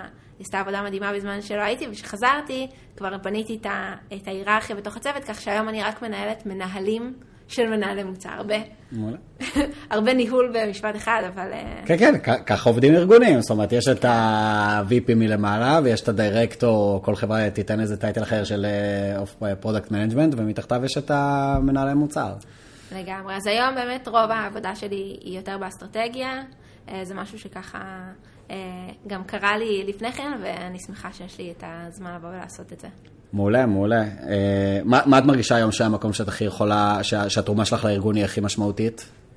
זו שאלה ממש מעניינת, אני גם כל הזמן שואלת את עצמי את זה, ואני חושבת ש, שבאופן כללי, בכל שלב בדרך צריך, צריך לבוא ולחזור ולשאול מה אני מביא לארגון, mm-hmm. ולא רק יש פה, יש פה... גיבר וטייקר. גיבר וטייקר, נכון, לגמרי. תראה, במיוחד עכשיו שאנחנו נהיינו, השוק רותח. כן. אה, אז אנחנו בתור עובדים אה, מרגישים, אתה יודע, שיש לנו אינסוף הזדמנויות, ו... אה, נכון. ולאקי מי שישיג אותי, אבל יש פה גם צד שני, ומחר השוק יכול להתהפך, וצריך לזכור את זה, ולא, יש אנשים שאני רואה איך שהם מתנהגים, צריך לזכור שיש את יום, יום המחר גם. ובמקום הזה, גם כשאני זוכרת שהצטרפתי להנהלה, ממש עשיתי מחקר, חיפשתי אה, אנשים נוספים שהת... שהם הצטרפו להנהלות, שאלתי אותם מה הערך שהם מרגישים שהם מביאים להנהלה. אז, אה, אז גם פה, אה, אני חושבת שכל הזמן אני חושבת מה הערך שלי. ו...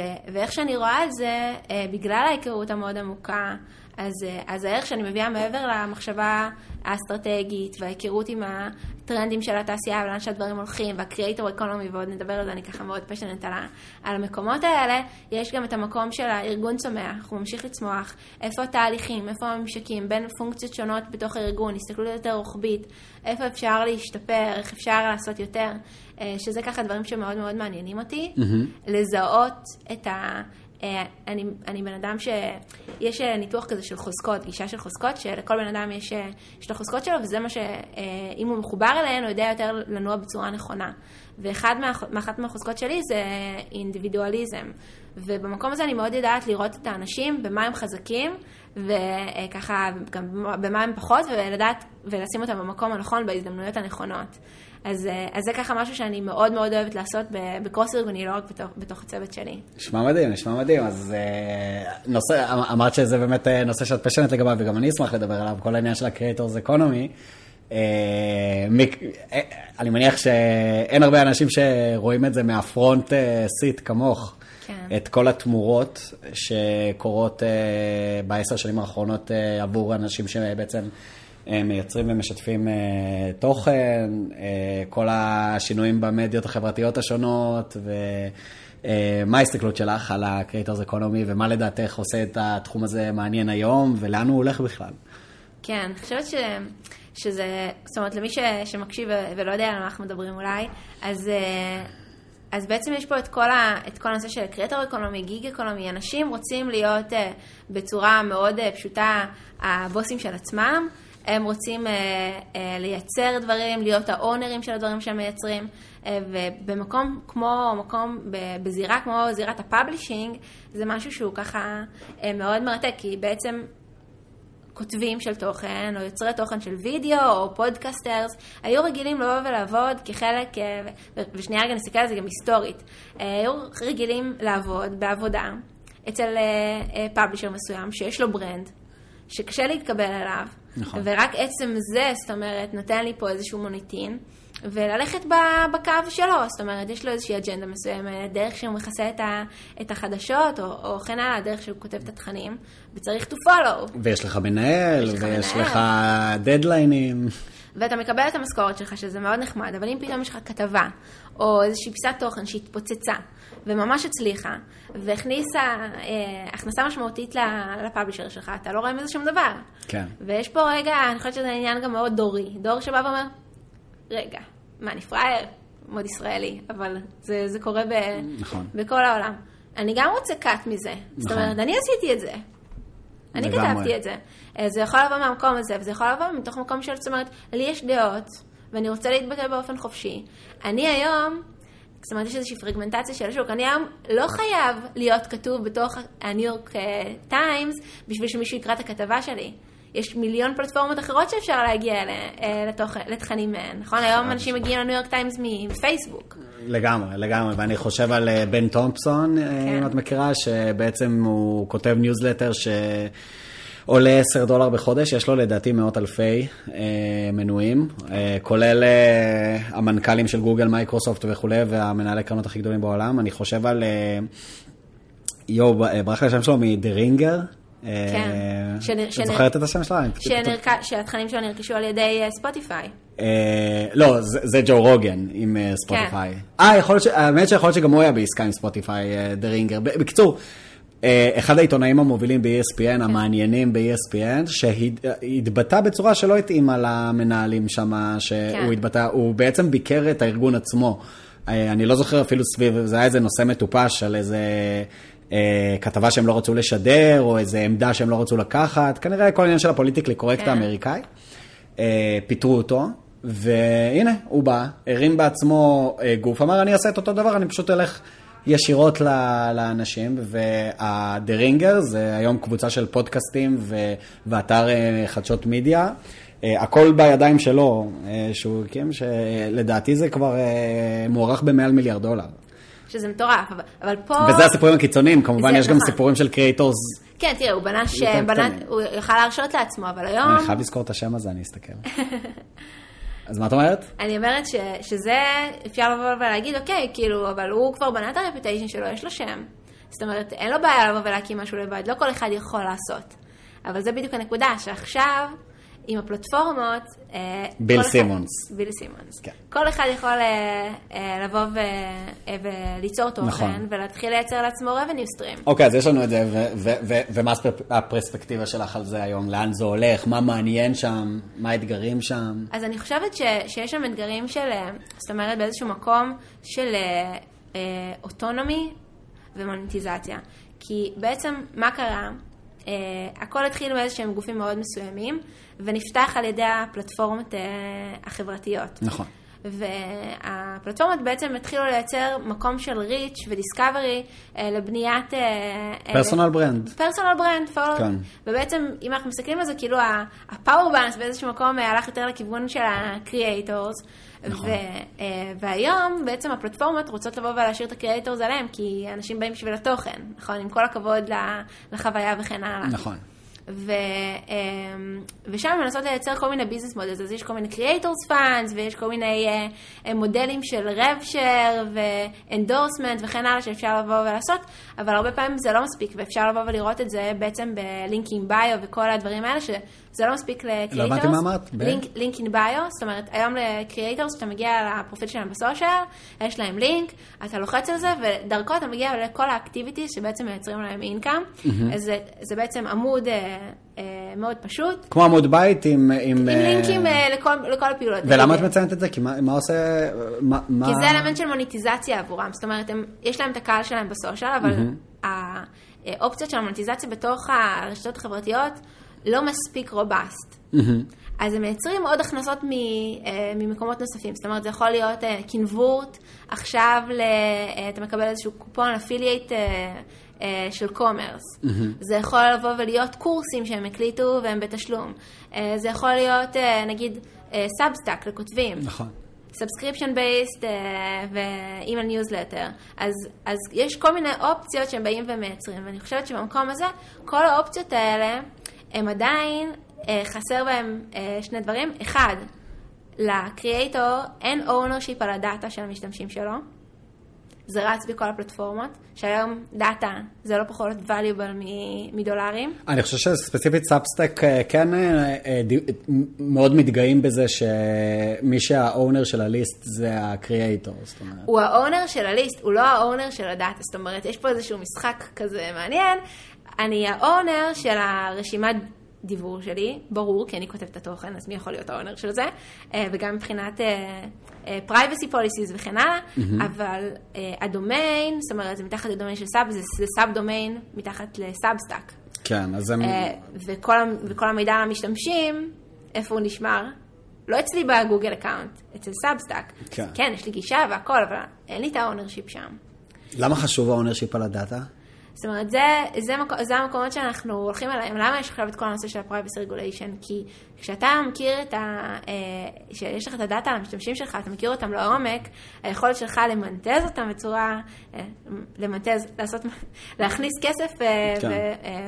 מזווית של מונטיזציה, היא הרבה יותר חזקה. Mm-hmm. וזה ה currency החדש. היכולת שלי לבוא ואחר כך לטרגט אותם עם תכנים יותר מדויקים. לסגור אה, חסויות עם direct אה, brands אה, כמו אדידס ונייקי. זה בא מתוך המקום הזה. אם oh. אין לי את זה... אוקיי, okay, מעולה, אז, אז דיברנו על, על שני מכשולים שאמרת שהיום חסרים. אחד מהם זה ה-ownership על, על הקהל ועל הדאטה, ומה הדבר השני? והדבר השני זה אלטרנטיבות של הכנסה נוספות. זאת אומרת, כל הפלטפורמות הגדולות הן עובדות על, על ad revenue. Uh, כן. איך שלא, איך שלא מסובבים את זה, גם גוגל, גם פייסבוק אה, אה, וכן גם אמזון עכשיו, ה ad business שלהם יותר גדול משל יוטיוב, fun fact. אה, כן. ובמקום הזה, בעצם creator שאין לו את ה scale, זה לא עובד עבורו, זאת אומרת, צריך scale economy בשביל ad revenue. כל עוד אני לא מייצר ב scale מספיק גדול, נכון. זה לא יכול, זה sustainable, ואני לא יכול גם להיות independent, אני עדיין אה, תלוי בפלטפורמות האלה. נכון. ובמקום הזה אני חושבת שהווב 3 אה, באה ומייצג איזושהי אלטרנטיבה שהיא מאוד מאוד מעניינת לקריאייטורס, כי היא באה ובעצם אה, מפרקת את כל הדבר הזה, bring the, the power back to the people. זה, זה יהיה מעניין אותי לדבר איתך על זה, כי אני חפרתי עמוק עמוק בתוך העולם הזה של הווב 3, והתחלתי בתור האדבוקט הכי גדול והבליבר הכי גדול, למקום שהיום אני... אה, איך להגיד את זה בעדינות, אה, I took a step back. כי מלראות מה שקורה שם היום, אני חושב שיש הרבה promise בזה, וגם אין לדעת, זה יכול, זה באמת יכול אה, לפרוח ולצמוח ולהגיע לדברים שהיום הם, זה, דמי, זה רק בדמיון. אבל practically היום, איך שאני רואה את זה, ודווקא זה מעניין לעשות את ה discussion הזה, כי, כי אולי תוכלי להאיר את עיניי לדברים שאני, שאני פחות מכיר. אה, אחד, את מוגבלת רק לאנשים ש, שיש להם וולט. אה, בוא נגיד, ווב 3 זה קשור לעולם הקריפטו. ווב 3 זה בעצם למי שיש אה, ארנק דיגיטלי עם מטבעות כלשהם, זה לא ניכנס לרזולוציה של איזה, בוא נגיד כמעט כל מטבע קריפטו, אז ארנק דיגיטלי יכול להיות מחובר לדפדפן, על ידי תוסף דפדפן, ואז כשאני נכנס ל-ynet או ל-CNN, אני יכול בעולם של ווב 3, אה, לחבר את הארנק שלי, כמו שעושים קונקט עם גוגל, אני יכול להתחבר עם הארנק שלי, ואז מה זה נותן לי? זה נותן לי או אפשרות לשלם עם הארנק הזה כסף, או, או באיזה שהם use cases לקבל כסף. זה, זאת אומרת, זה בגדול ווב 3 על רגל אחת, האינטגרציה של, ה, של הארנק. וגם של האידנטיטי האנונימי שלי, כי זה רק ההש הארוך הזה, שזה הכתובת של הארנק שלי, עם, ה, עם האתר. אז בוא נתחיל מזה שהיום יש בערך עשרה מיליון ארנקים ב MetaMask, שזה הארנק ה browser י הכי גדול, אז את מוגבלת רק לעשרה מיליון אנשים היום אם את ב Web שלוש, אפשר להגיד אולי זה צומח מאוד מהר וכולי, וגם יש את Brave, שזה browser שגם יש לו הרבה משתמשים, אבל בעולם האינטרנט זה עדיין מספרים מאוד מאוד קטנים, ואפשר להגיד, אוקיי, כל דבר מתחיל בקטן, אבל... Uh, כל ההתעסקות הזאת עם חתימות דיגיטליות, אני לא יודע כמה אנשים פה שמקשיבים התנסו בזה בעצמם, אני לא יודע אם יצא לך, אבל כל טרנזקציה שאת עושה, את צריכה לחתום על זה דיגיטלית, את רואה איזה מספר מפחיד ארוך כזה עם אותיות ומספרים, כמה אנשים ירגישו בנוח. הרי לא חסרים סיפורים על אנשים שבטעות העבירו את כל הכסף שלהם למישהו אחר כי הם לא הבינו מה הם עושים. אז העולם הזה צריך עוד להשתפר בסדרי גודל לדעתי ממה שזה היום, וגם בעולם של creators, אני קצת נכנסתי לדברים שלך, אני מצטער, אבל אה, רק רציתי לתת את. את ה input שלי, ואז, ואז נעשה, על זה, נעשה על זה אולי קצת back and forth. אז, אז אה, ספציפית בעולם של ה creators, אני הכי בעד כל המגמות שאת אומרת, ואני מאמין שהם יקרו, אבל אז השאלה שלי, אז למה צריך את Web 3? הרי באותה מידה אני יכול לשלם ב PayPal, אני יכול לשלם בכרטיס אשראי למישהו שאני... זה, חייב להיות בקריפטו? מה, מה, מה, מה, מה דווקא ב Web 3 כל כך אה, unique? אה, זו שאלה ממש טובה, ואני חושבת שכל מה שאמרת... מעבר לזה שזה נשמע מגניב, Web 3, כן. קודם כל זה נשמע מגניב. זה נשמע מגניב, אי אפשר לקחת את זה, זה הפיצ'ר יש המרכזי. שיאמרו perception is reality. לגמרי. ותראה, ויש פה איזשהו אינטרס גם של, אה, של כל ה-VCs אה, שהולכים ו... נשפך שם המון כסף כבר. נשפך שם כן. המון כסף. אז זה ילך ו- ויתפתח, זאת אומרת, אני לא אומרת שזה, שזה מחר, כן. אבל כשמסתכלים על מגמות ולאן דברים הולכים, אני, אני מרגישה שלשם זה הולך. והיום הכוח הוא של הפלטפורמות, אין ספק. ואני לא רואה עוד אלטרנטיבה שיכולה לבוא ולשבור את זה, ולהחזיר חזרה את, ה, אה, את הדאטה ואת ה ownership על היוזרים, חזרה למי שהוא באמת ה owner שלהם, מאשר האלטרנטיבה הזאת. זאת אומרת, זה, זה דבר ראשון בזווית של הדאטה. אוקיי. אמ, פשוט כי זה, זה, זה אפילו לא פיצ'ר, זאת אומרת, זה מבנית איך, ש, איך אה, זה- שזה בנוי. כן. אמ, ו- אתה רוצה להגיד משהו, כן. לא, רגע, יש לך עוד קייס? אה, לא, אני אומרת, כאילו, זה אספקט אחד, ש, שאתה שואל אותי למה ווב שלוש ולמה לא דבר אחר, אני אומרת, כאילו, בעיניי אין עוד משהו שיכול לגרום לזה, כי אין שום אינטרס בעולם לבעלי ההון הגדולים לבוא ולוותר על ה- אה, על האסט הזה. באספקט של המוניטיזציה, אני חושבת ש, שנכנסים אספקטים של community ו community building, ש, אה, שיש משהו דווקא בדבר הזה שהוא מורכב קצת, שמייצר איזושהי התחייבות כל כך עמוקה, שרמת ה engagement שאנחנו מדברים כאן, מקודם, מקודם דיברנו על הקצב המהיר, וזה שאנשים יש להם attention span מאוד נמוך, וכל הזמן קופצים דברים מכל מקום, שדווקא אני חושבת שכשיש פה איזושהי, איזשהו מאמץ יותר גדול שאתה צריך להשקיע, אתה יותר מושקע. ושם ה engagement שאפשר לבוא ולקבל מבחינת uh, ה-attention של המשתמש וה engagement שלו הוא הרבה יותר גבוה. זאת אומרת, אה, אה, רק לחדד, ההנחה שלך היא שאם אה, אם משתמש בעצם אה, משלם מהארנק הדיגיטלי שלו, זה יכול להיות סנטים בודדים, זה יכול להיות דולר, דולרים, לא משנה, הוא, הוא יותר, הוא יותר invested ב creator הזה, ואז הוא יהיה מחויב אליו יותר. כן, אבל אני חושבת שיש כבר אלטרנטיבות, זאת אומרת, יש subscription base model, Patreon וכן הלאה, ש... נכון. שאפשר לשלם עליהם, אבל אני אומרת, אה, אחת כמה וכ- וכמה שאתה הזכרת איזה מורכב זה לבוא ולהשתמש ב wallet, כשאני באה ואני עושה את כל המאמץ הזה, אז בכלל אני יותר engaged. כמובן ש- שגם מהצד השני יכולות להיות אה, התפתחויות ופיתוחים שיבואו ויקצרו וינגישו את זה יותר לקהל יותר רחב, כן. אבל בעיניי, זאת אומרת, זה יותר טקטי, זה כן. כבר יקרה. תראי, זה, זה יהיה מאוד מעניין לראות אה, עוד כמה שנים איך הכל אה, יקרום עור וגידים ולאיזה כיוונים זה ילך, כי אני, אני, אני מאוד מאמין שהקריפטו ישחק תפקיד ב, בכלכלה בכלל ובעולם הזה של, ה, של ה creators וכל ה digital economy, זה, זה, זה חייב להיות, כאילו, אני, לא- אני, לא, אני, לא רואה, כן. אני לא רואה עתיד אחר. ומצד שני, ואני אומר בתור מישהו שתקופה ארוכה ניסה להקים אה, סטארט-אפ בעולמות האלה, ועשיתי לא מעט, אה, אני לא אומר שאני איזה אקספרט, כן, אבל אה, בוא נגיד שבזבזתי יותר שעות מהבן אדם הממוצע כדי להבין מה קורה שם. אה, ו- ו- ופרקטיקלי היום, במאי אה, 22, אם, אם היום את אומרת לי, בוא, בוא נעשה משהו, בוא נעשה משהו בווב 3, בוא, בוא ננסה באמת אה, אה, לבנות את העתיד, אז אני לא מרגיש שיש את המסה הקריטית הזאת, ויכול להיות שאני טועה כמובן, מאוד יכול להיות שאני טועה. אה, שיש את המסה הקריטית הזאת, שבאמת קריאטור רציני, אם זה, ב- זה יכול להיות בן תומפסון, וזה יכול להיות נט- נטע אלכימיסטר, וזה יכול להיות אה, אה, כל, אה, מכל תחום אחר. אני לא רואה אותם היום עוברים לשם. זה יכול להיות אולי כת- כעוד איזה צ'אנל, אולי, אבל... אה, בגלל כל, ה, כל הדברים שאמרתי, ו, וזה מעניין how everything, how everything will play out eventually, כאילו, זה מעניין לראות את זה, כי מצד אחד אני מאמין שזה יהיה שם, מצד שני היום העולם הוא לא כל כך אה, אה, מוכוון לזה. אה, אני מאוד סקרן לראות, אה, הייתי מת נגיד לקחת חמש, חמש או עשר שנים קדימה כדי להבין, אה, ככה זה, ככה זה הולך אה, לקרות. כאילו, אני חושב שקשה לפצח את זה. כן, אני חושבת שמי שהזכרת, זאת אומרת, אם מסתכלים היום על, על השוק של creators, אפשר לחלק את זה לארבע קטגוריות. אוקיי. בוא נגיד hobbyist, full time, מה שנקרא star, ואלה שהם סופר סטארים. ואלה שאתה מזכיר עכשיו, זה הסופרסטארים, זאת אומרת, אתה מדבר על, על הסקלקון וכן הלאה, זאת אומרת, אין, אין הרבה כאלה. נכון. יש יותר מהשאר. ואם אנחנו מדברים על מקום שבו אנשים רוצים לבוא וליצור, אבל גם רוצים לקבל איזשהו אה, אה, reward בחזרה, כן. אז דווקא אה, המקום הזה של ה Web 3 נותן כלים לבוא ולעשות את ה collaboration הזה ולתרום לאו דווקא כאילו כ, כעבודה המרכזית שלי, אלא יותר כאיזשהו side hustle בצורה יותר, אה, יותר פשוטה. אה, אני חושבת שיש, נגיד, מקומות שבהם זה קורה בצורה מאוד מעניינת, יש קבוצה של, אה, של creators בתחום ה culture, mm-hmm. שזה הקטע שלהם, הם אוהבים לכתוב על זה ולחסות את זה ולעשות סביב זה אירועים וכן הלאה, זה נקרא Friends with Benefits, למי שמתעניין. Okay.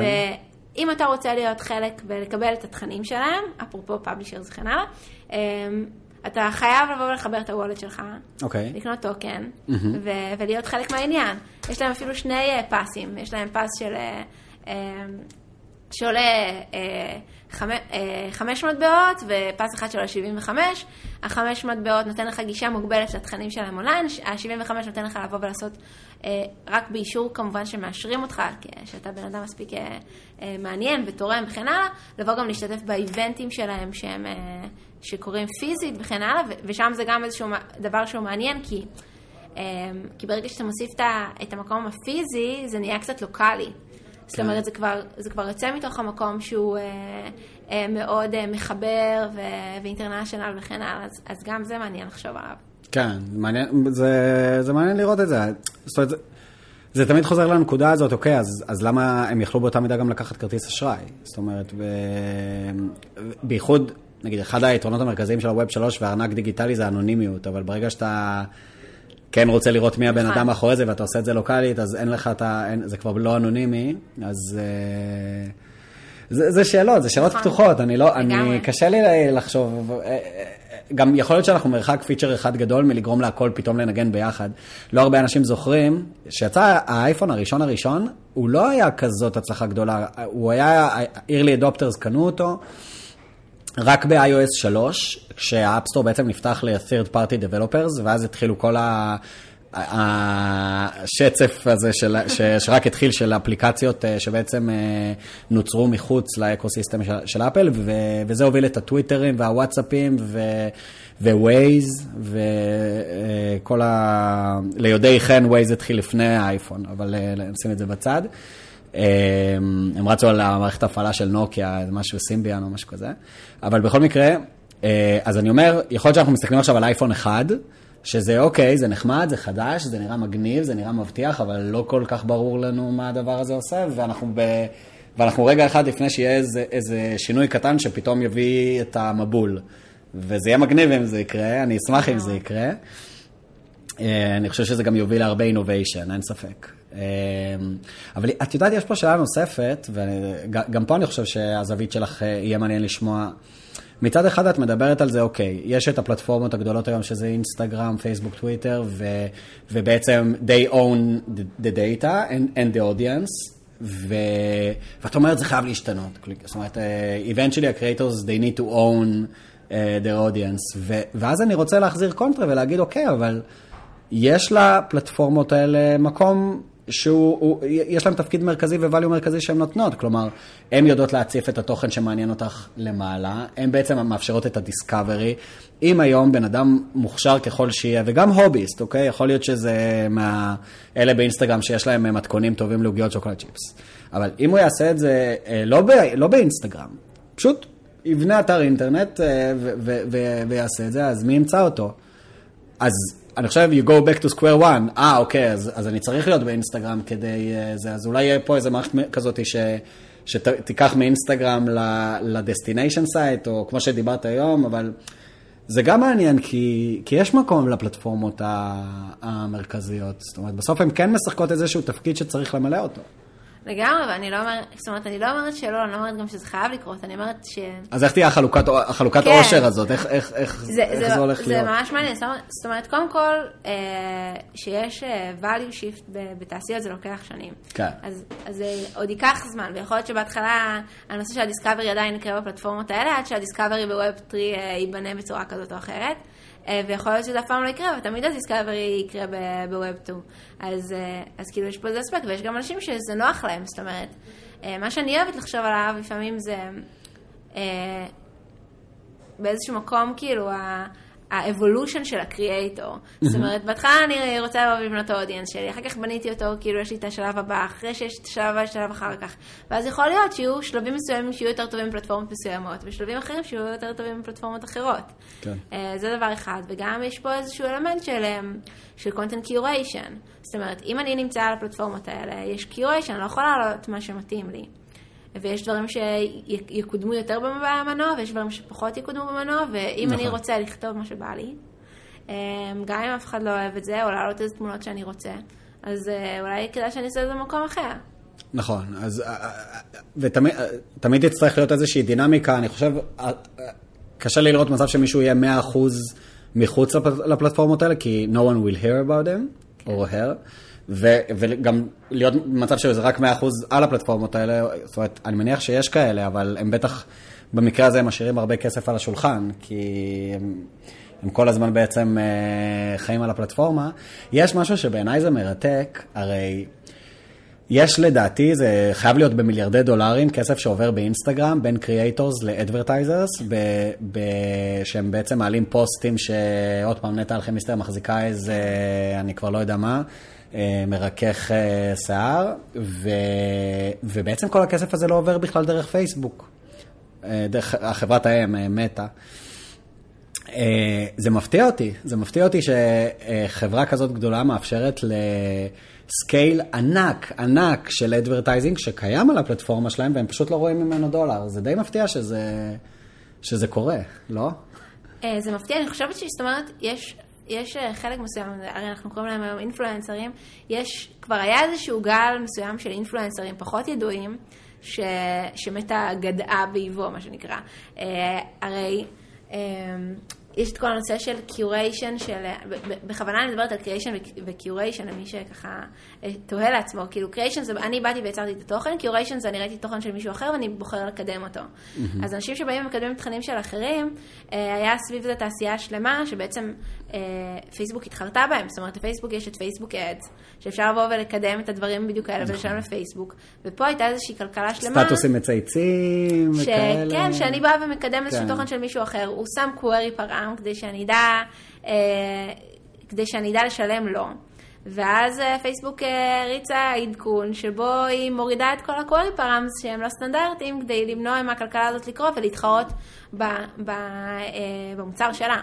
ואני חושבת שהיא ניסתה לעשות את אותו דבר עם, אה, עם, אה, עם הברנדים, אה, עם ה-direct advertising, ואני חושבת שזה פשוט יותר מאתגר. זאת אומרת, הם עשו, הרי עשו roll out ל feature באינסטגרם שאתה צריך לכתוב in partnership with. ו- ובאמת creators מצייתים לזה? אני... כן, אני חושבת שהם עשו שם איזשהו מנגנון אכיפה של- שחייב אותם לבוא ולעשות את זה, אחרת הם חסמו את האקאונטים וכן הלאה. אוקיי. ובמקום הזה אני חושבת שזה איזשהו מקום שלהם לנסות לבוא ולעשות הערכה כאילו של השוק, זאת אומרת, אה, במקום. לעשות סקר משתמשים, הם פשוט מק- מקבלים את ה data ומבינים איזה תקציבים זורמים מאיפה. ויכול להיות שזה ב pipeline שלהם. אני חושבת שיש הרבה חברות שמנסות, וזה זה המקום שלה, בעיניי, של ה data משחק אה, אה, תפקיד מרכזי, זאת אומרת, כן. אם לי יש את ה data של כל המשתמשים, אני יכול לעשות סגמנטציה, אז למה שהברנד יצטר- יבוא לכל אחד מה creators בנפרד, או לכל אחד מה publishers בנפרד? הוא יבוא אליי, אני אגיד לו, איזה קהל אתה רוצה, בדיוק כמו שפייסבוק עושה, אבל כאילו באיזשהו אספקט אחר. איזה קהל אתה רוצה, אני אבוא ואציג להם את הדברים האלה. אתה לא צריך לבוא בהתקשרויות ספציפיות, או אני אחבר אותך ל creators ואני אעשה את ה cut שלי. אני אפילו לא יודע, כאילו, אני יודע ש, שיוטיוב וטוויץ' עושים revenue share, אה, אני לא יודע אם אה, אה, אינסטגרם עושים revenue share עם ה... כן. עם אה, influencers שם? אז יש משהו מאוד כזה, אם אתה ב-IGTV ואתה מריץ שם תוכן שהוא אה, ארוך, אז בין לבין אה, אה, יש פרסומות ואתה מקבל, ויש, אני לא יודעת אם עשו איזה רולאוט בסוף אה, סופי, אבל היה איזשהו אה, מקום שבעצם מי שצופה לך בתכנים יכול לבוא ו, אה, ולתת לך coins. Mm. אבל זה מאוד, זה מאוד מוגבל, וזו הסיבה שאני כאילו באה ואני חושבת שהדבר הזה עוד יכול להתפתח מעבר. זאת אומרת, יש את כל הפלטפורמות כמו פטריון וכמו סאבסטאק. מנט מדיה מסתכלת על התחום הזה? אני חושבת שזה תחום שאנחנו חייבים לבוא ולהסתכל עליו. כי בסופו של דבר, כל מי שיוצר היום תוכן, יש איזושהי פרגמנטציה של השוק. כן. ואנחנו uh, לא רוצים שיעשו לנו disruption. אז, אז את אומרת, uh, stay tuned. stay tuned לגמרי. דברים הולכים לקרות.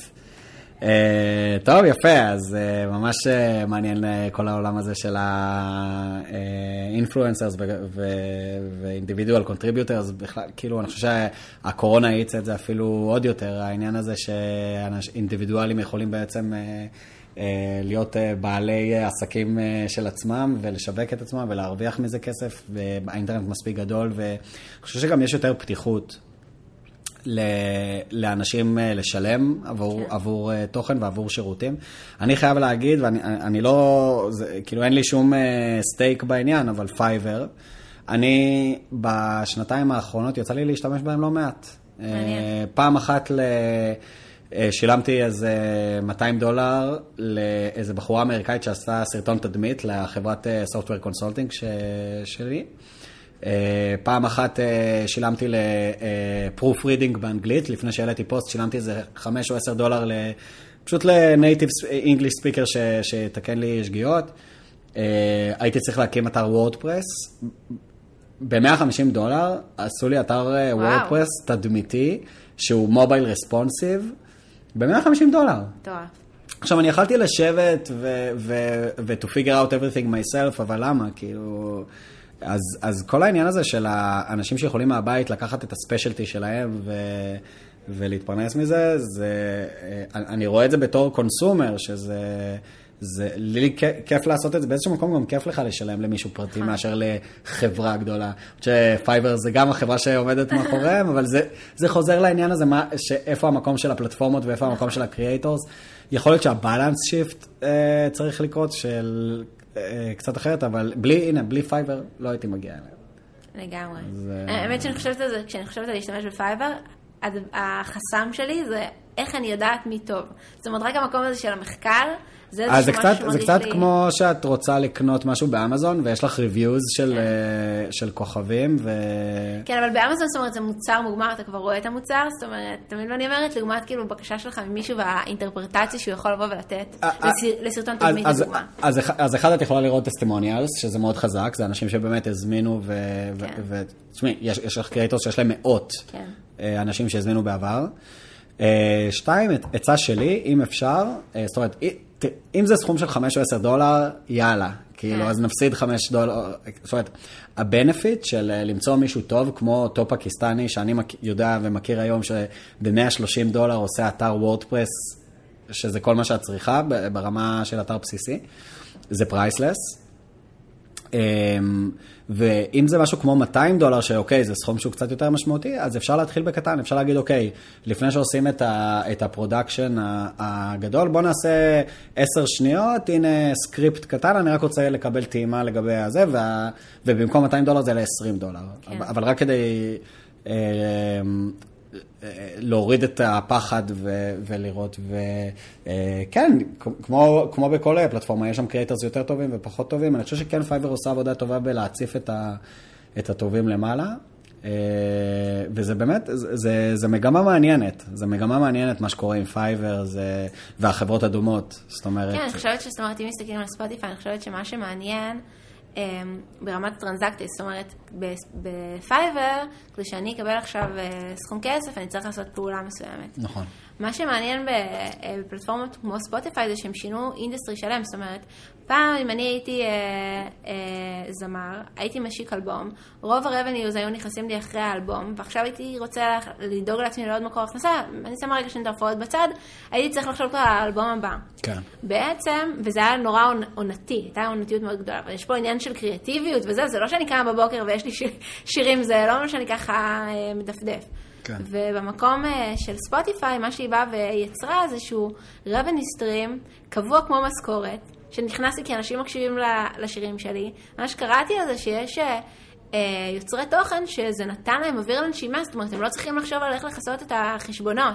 הם יכולים להתעסק ב- בעשייה, כי ספוטיפיי סוגרת להם את הפינה הזאת. כן, זה, זה יותר דומה לרקורד דילס, אה, זאת אומרת שכאילו קומישן של אה, השמעות אה, של, של, או של שירים או של פודקאסטים, לא? איך זה עובד? כן, זה לפי השמעות, אבל אה, לפני זה, ש, אה, לפני, לפני ספוטיפיי, בעצם איפה ההשמעות היו קורות, זאת אומרת, כן, כן, כאילו, נגיד ברדיו, מתי משמיעים שיר ברדיו? לרוב כשהוא יוצא, נכון, ואחר כך זה הולך ודועך. נכון. אז פה זה הוריד את העונתיות. זה, כן, יש את כל העניין של ה-back קטלוג וה-long tail, שבעצם כן. אה, אפשר להקשיב ל, ליצירות, אה, כן, לגמרי, לגמרי, ועכשיו בכלל ספוטיפיי עושה את המהלך הזה של אה, אה, להתחיל אה, לעשות אה, מוניטיזציה לפודקאסטים, נכון. שלהכניס בעצם אה, אה, personalized ads. אה, כלומר, גם אם אני יושב בתל אביב ואני מקשיב לג'ו רוגן, שזה הפודקאסט הכי מצליח בארצות הברית, אני אקבל, יכול להיות שאני אראה פרסומת לסאנו, אה, נוזל כלים או משהו כזה. אה, קצת בדומה לגוגל. וזה יכול אה, בסדרי גודל להגדיל את ההכנסות שקריאייטורס בעצם אה, מצליחים להכניס מה... מהתכנים שהם מעלים, וכן, זה, ת- תעשיות שלמות הולכות אה, לעבור פה שינויים אה, דרמטיים. אה, כן, מה שלא מעודד אם אתה היום הבעלים של איזה נטוורק טבעי או איזה משהו כזה מיושן, זה לא מעודד כל כך. טוב, יפה, כיסינו את הנושא הזה בצורה יפה. אני שמח שככה יצא לנו לדבר על זה. אנחנו גם לקראת סיום, אה, אז אה, אולי אה, שאלה אחרונה, ו... טוב, אה, זה, זה גם אולי יעורר אה, אה, סקרנות של אה, פרק נוסף שאולי נקליט בעתיד, כי לא הספקנו לדבר על זה אה, הרבה. אני מאוד, אחד הדברים שאני באמת מעריך אצלך, זה שאני חושב שבצורה מאוד יפה, הצלחת לאזן קריירה שאת מאוד מפוקסת בה ו, וצומחת בה מאוד יפה, לדברים, אה, לחיים האישיים ולבן אדם הזה שקוראים לו שני, שהוא מעבר, הוא, גם, אה, אה, היא גם מנהלת בחירה במינט מדיה, אבל היא עוד דברים. ו, אה, כל העניין של ה-work-life balance ולשלב את היוגה שעשית הרבה שנים ודברים, ו- וההתנדבות ועוד הרבה דברים, אני, אני רוצה לשאול אותך על זה ואני אשמח שתספרי קצת על איך את עשית את זה בעבר ואת עושה את זה בהווה. אה, האיזון של, ה, של חיים אישיים עם עבודה, וכן, אני חושב שזה דווקא נושא שהיה מעניין גם לצלול אליו, אבל את זה כבר לא נספיק, אבל כן נוכל לדבר כמה דקות כדי לקבל טעימה על ה... אני חושב שעשית את זה בצורה מאוד יפה שיכולה להיות מעניינת למי שרוצה ככה לקבל איזה השראה. בטח. אמ, אז אני חושבת ש, שקודם כל זה מאוד אינדיבידואלי, זאת אומרת, יש אנשים שמבחינתם איזון זה ללכת לעבודה, לחזור הביתה ולראות טלוויזיה, להיפגש כן. עם חברים, אז ככה, אה, אני מרגישה שמעבר לטיפים, לא- זאת אומרת, שאפשר לבוא ולתת אה, סביב קריירה, פה זה למי שזה מתאים. אה, ואני חושבת ש, שיש פה איזשהו אלמנט של להתחיל בגיל צעיר, זאת אומרת, אני עשיתי את, ה, את התואר שלי באוניברסיטה הפתוחה, לקח לי ארבע שנים, ו, ולא, זאת אומרת, לא עצרתי את הקריירה שלי, או לא, התחלתי אותה בשלב יותר מאוחר. ובמקום הזה יש משהו שאתה צעיר, יש לך אה, הרבה יותר אנרגיה, זאת אומרת, אה, בהתחלה כשהתחלתי לעבוד בחברה, עוד עבר, גרתי אצל ההורים, רק אחרי שנתיים עברתי אה, לגור בתל אביב עם הבן זוג שלי. כן. וזה נשמע שולי, אבל זה עוד דברים שאתה צריך לנהל, זה לוקח לך capacity מה, מהאטנשן ומהזמן וכן הלאה. אז יכול להיות שלהתחיל בגיל צעיר במקום הזה, בקריירה ובכלל, יש לך הרבה מאוד זמן, הרבה מאוד אנרגיות, אתה, אה, יש לך הרבה יותר כוח מאשר בן אדם ש, שמתחיל בגיל יותר מאוחר, ו, וזה מה שככה נתן לי את המקום בכלל לחקור ו, אה, ולגלות איזה תחומים עוד מעניינים אותי. אמ, ומתוך המקום הזה של הזמן, אז אני פשוט בן אדם מאוד סקרן מטבעי, אה, אז התחלתי להכיר אנשים, והם התחילו לספר לי על דברים שהם עושים, וככה התחלתי להתגלגל, ומפה לאוזן ככה הגעתי לכל הדברים. אני חושבת ש, אה, שזה מה ש, שהנחה אותי. אולי ככה טעימה של כמה, עשית דברים אה, שונים ומשונים, אז אה, ככה טעימה לאורך השנים במינט מדיה, מה, מה היו ככה התחביבים או הדברים שככה יצא לך לעשות אה, אה, בזמנך הפנוי או בזמן שלא היית בעבודה? כן, עשיתי הרבה מאוד דברים, כי זה הרבה מאוד שנים. הייתה תקופה שלמדתי ספרדית, הייתה תקופה מאוד ארוכה שעשיתי יוגה, עד איזושהי פציעה שהייתה לי, וגם אקרו יוגה, אה, שאני מאוד מאוד ממליצה, זה ככה ספורט מאוד מהנה. הלכתי לפסטיבלים, התנדבתי הרבה, זאת אומרת, אני מאוד אוהבת להתנדב גם בתחום הנפש, אבל גם עם נוער בסיכון, אז יש את גשר לנוער, ו... ו... עוד עמותות רבות שפועלות בתחום הזה, אה, גם בהתנדבות, אה, זאת אומרת, לי היו מנטורים, אבל גם אני תמיד אוהבת לעזור לאנשים, אז יש את אה, מועדון קפה הבוקר. מי שרוצה ככה למצוא מנטורים בתחומים שונים, זה ממש נהדר, אתה נכנס, זה מסודר לפי תחומים, אה, ואפשר לבוא אה, ולראות אה, ממש מתי פנוי ביומן לבן אדם הזה ולקבוע איתו פגישה, זה יכול להיות, בזמנו זה היה באמת על קפה, היום גם יש אופציה של זום, שזה יכול להיות מאוד נוח אם לא גרים במרכז. Mm-hmm. אז זה ככה חלק מהדברים, ו, ואני גם, משהו שהוא ככה היה לי מאוד משמעותי, זה העולם של, של המידברן. היום ככה זה נהיה משהו שהוא אה, אה, מאוד פופולרי והרבה אנשים הולכים, אבל בזמנו זה היה, היה קצת יותר מצומצם, ובאמת קבוצה של אנשים מאוד מעניינים שבאים ורוצים להקים עיר אה, מאפס ומוכנים עכשיו חודשים לעבוד על הדבר הזה ובקולברציה ורמת החברות והפתיחות עם אנשים זרים שאתה לא מכיר, אני חושבת שזה ככה תרם לי המון, אה, גם ברמה של, אה, אה, וזה כאילו איזושהי אנקדוטה אה, בעיניי מעניינת, זאת אומרת, כשצעירים ומתחילים לעבוד עם אנשים יותר מבוגרים, יש דברים שלא מצליחים להבין. ואני זוכרת שהייתי מגיעה, ויש איזה קטע כזה תמיד במשרדים, שאנשים לא עושים את הכלים שלהם, נכון? כאילו ש, שעוד קטנים ואין מנקה, אז uh, יש איזושהי ציפייה שכאילו תשים את הכלי שלך במדיח, כאילו זה לא כזה סיפור.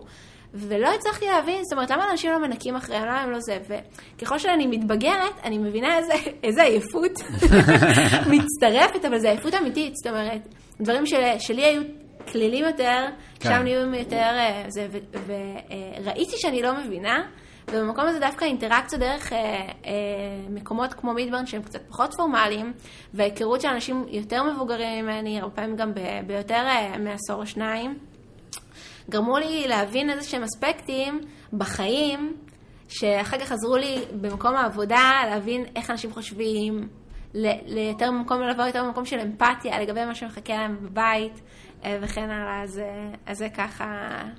יפה מאוד, אז, אז בעצם אה, אם יש אה, את האסכולה ש, שאומרת ככה, לשמור את העבודה באיזה מקום בריא כזה, שנגיד on average שמונה וחצי שעות פלוס מינוס ביום, לעומת אסכולה של, אם, אם אנחנו, בייחוד בתחילת הדרך, וגם אחר כך בואו ניתן את הפוש ו, ונעבוד הכי קשה ונדחוף הכי חזק, כי ככה נגיע הכי רחוק והכי מהר ונעבוד 10-11 שעות. או כמה שצריך, אז באיזה, באיזה מחנה את נמצאת, ובכלל, מה, מה לדעתך הדרך הכי, הכי נכונה אה, אה, לנהל בעצם קריירה וחיים? אמ, אני חושבת ש... שכשצעירים ושיש פחות התחייבויות ומחויבויות, עדיף להתחיל חזק. אמ, זה לאו דווקא אומר שצריך לעבוד עכשיו 14 שעות ביום. זאת אומרת, אבל כן יש איזשהו מקום של attention לקריירה, שיכול to boost כן. ו, אה, ולעזור להגיע לאיזשהו מקום יותר settled בגיל יותר צעיר. כן. אה, וזה משהו שאני, שאני כן ממליצה, זה לאו דווקא חייב לבוא לידי ביטוי בכמות השעות. אני, אני לא בן אדם שמאמין ב, אה, במדידה של, של עבודה על ידי שעות, אלא יותר על ידי פרודקטיביות. אז קצת, קצת קשה לי להתחבר למקום הזה של השעות, אבל, אבל לגמרי, כאילו, ההשקעה שלי בקריירה הייתה מעבר כמות השעות שאני נמצאת במשרד. כן, כן. כאילו, אם אתה בא ומחבר את הספרים ואת המחשבה הנוספת שאתה עושה אחרי העבודה, הרי, אתה יודע, אתה הולך הביתה, זה לא שעשית קאט. נכון, נכון. המוח ממשיך, אה, ממשיך, לגמרי. לפעמים הייתי מתעוררת באמצע הלילה, עד היום אני מתעוררת באמצע הלילה עם, עם רעיונות, כאילו, על דברים שאני חושבת, וואו, רגע, זה, זה מתחבר. אז, אה, אז זה מעבר לזה, אבל אני כן חושבת שצריך להתחיל חזק, להיות על זה, ולא להגיד, כאילו, הזמן יעשה את שלו, הזמן לא יעשה את שלו. זה... צריך לעבוד, לעבוד בעבודה. לגמרי, לגמרי. זה, זה גם בעיקר עובד טוב כשיש לך פשן אמיתי, שזה לא מרגיש כמו עבודה, שאתה באמת עושה את זה כי זה מעניין אותך, כי זה מושך אותך, ו, ואז, ואז באמת זה קורה באופן טבעי וזה הכי יפה. וגם לי יחסית לקח הרבה שנים אה, להבין את זה עם עצמי, כי נגיד, אה, פעם כשהייתי במשרד אז הרגשתי שזה עודד שעובד, וכשלא הייתי במשרד אני אומר, אוקיי, אז עכשיו אני לא עובד. ואז פתאום אני אמרתי, אוקיי, אבל אם אני עכשיו יושב ובאמת קורא ספר, לא משנה, על כלכלה, על ניהול, על יזמות, אז זה תורם לעודד שנמצא כרגע בעבודה או לא? זה נקרא עבודה או לא? כן. אם אני עכשיו הולך לרוץ 6 קילומטר בסוף יום עבודה כדי לנקות את הראש וגם לאפשר למוח לפרק את ה... את כל מה שקרה במהלך היום כדי שאני אוכל לקבל איזה קצת יותר בהירות עם עצמי. זה, זה נחשב עבודה או לא, זה עוזר לעבודה, ואז אפשר לקחת את זה גם צעד אחד קדימה.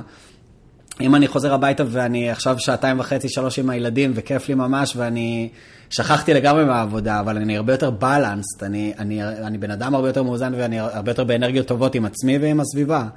זה, זה, זה טוב, אז זה בסוף שאלה יותר, זה קצת, זה, זה שאלה מורכבת, אני חושב ש... אה, אה, תלוי איך מסתכלים על זה לטובה או לרעה, אבל, אבל הגבולות מאוד מטשטשים, ואני אה, חושב שאצל אנשים שהם במרכאות קרייריסטים, שבוא נגיד הקריירה היא, היא תופסת חלק מרכזי בחיים שלהם, בין אם זה בתור יזמים או בתור מנהלים בכירים, או אנשים שבדרך להיות מנהלים בכירים, אז, אז באמת כבר הגבולות מטשטשים, ו... ו באיזשהו מקום אתה מנהל איזשהו אורח חיים שאתה מקווה שבאופן כללי יעזור לך להיות קודם כל בן אדם יותר טוב ויותר מאוזן וגם, וגם יותר טוב בעבודה, וזה כבר לא קליר קאט, השעות שאני במשרד והשעות שאני לא במשרד. זאת אומרת, זה, זה קצת יותר מורכב מזה השאלה הזאת. כן, אני חושבת שיש לזה גם את היתרונות, זאת אומרת, החסרונות מובהקים, אבל אני חושבת שיש לזה את היתרונות של זה. זאת אומרת, פעם היינו חייבים לחשוב על העבודה שלנו בשעות מסוימות. ו... נכון. ואולי זה לא השעות הכי אפקטיביות. לגמרי. זאת אומרת, אני, נגיד אתמול, דוגמה, יש איזושהי מצגת שאני צריכה להעביר השבוע, ו... ואתמול הרגשתי שזה כאילו, יש לי פתאום איזשהו כיוון מחשבה לדבר הזה. אז מה אני אגיד לעצמי? לא, היום יום שבת, אה, תעצרי. כאילו, כן. אין בזה היגיון, ואז מה, מחר אני יכולה להיות יהיה יותר עייפה או יותר עסוקה, ואז הקו מחשבה שלי, יכול להיות שזה ייקח לי פי שלוש מהזמן. כן. אז אני פחות אוהבת לבוא ו...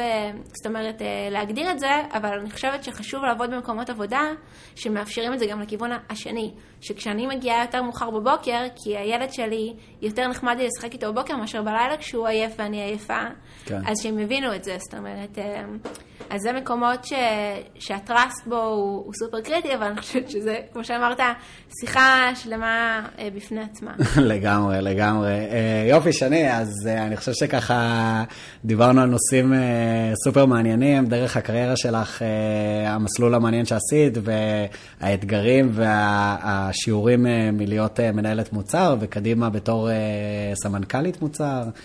אה, דיברנו לא מעט על ה-Creators Economy ולאן העולם הזה הולך. אה, זה יהיה מעניין עוד כמה שנים להקשיב להקלטה הזאת ולראות אה, איך הדברים באמת התגלגלו. יש לך איזה משהו ככה לפני סיום שלא הספקנו לדבר, או דברים שרצית אולי להגיד ולא טרם כיסינו? אני חושבת שתמיד אתה ואני יכולים לדבר עד אין קץ, אז ככה נשחרר את המאזינים לפרק הזה, ובהזדמנות אני אודה לך, עודד, שהזמנת אותי לבוא ולדבר. אז תודה רבה, היה ממש כיף, ומקווה שגם המאזינים נהנו, וזהו.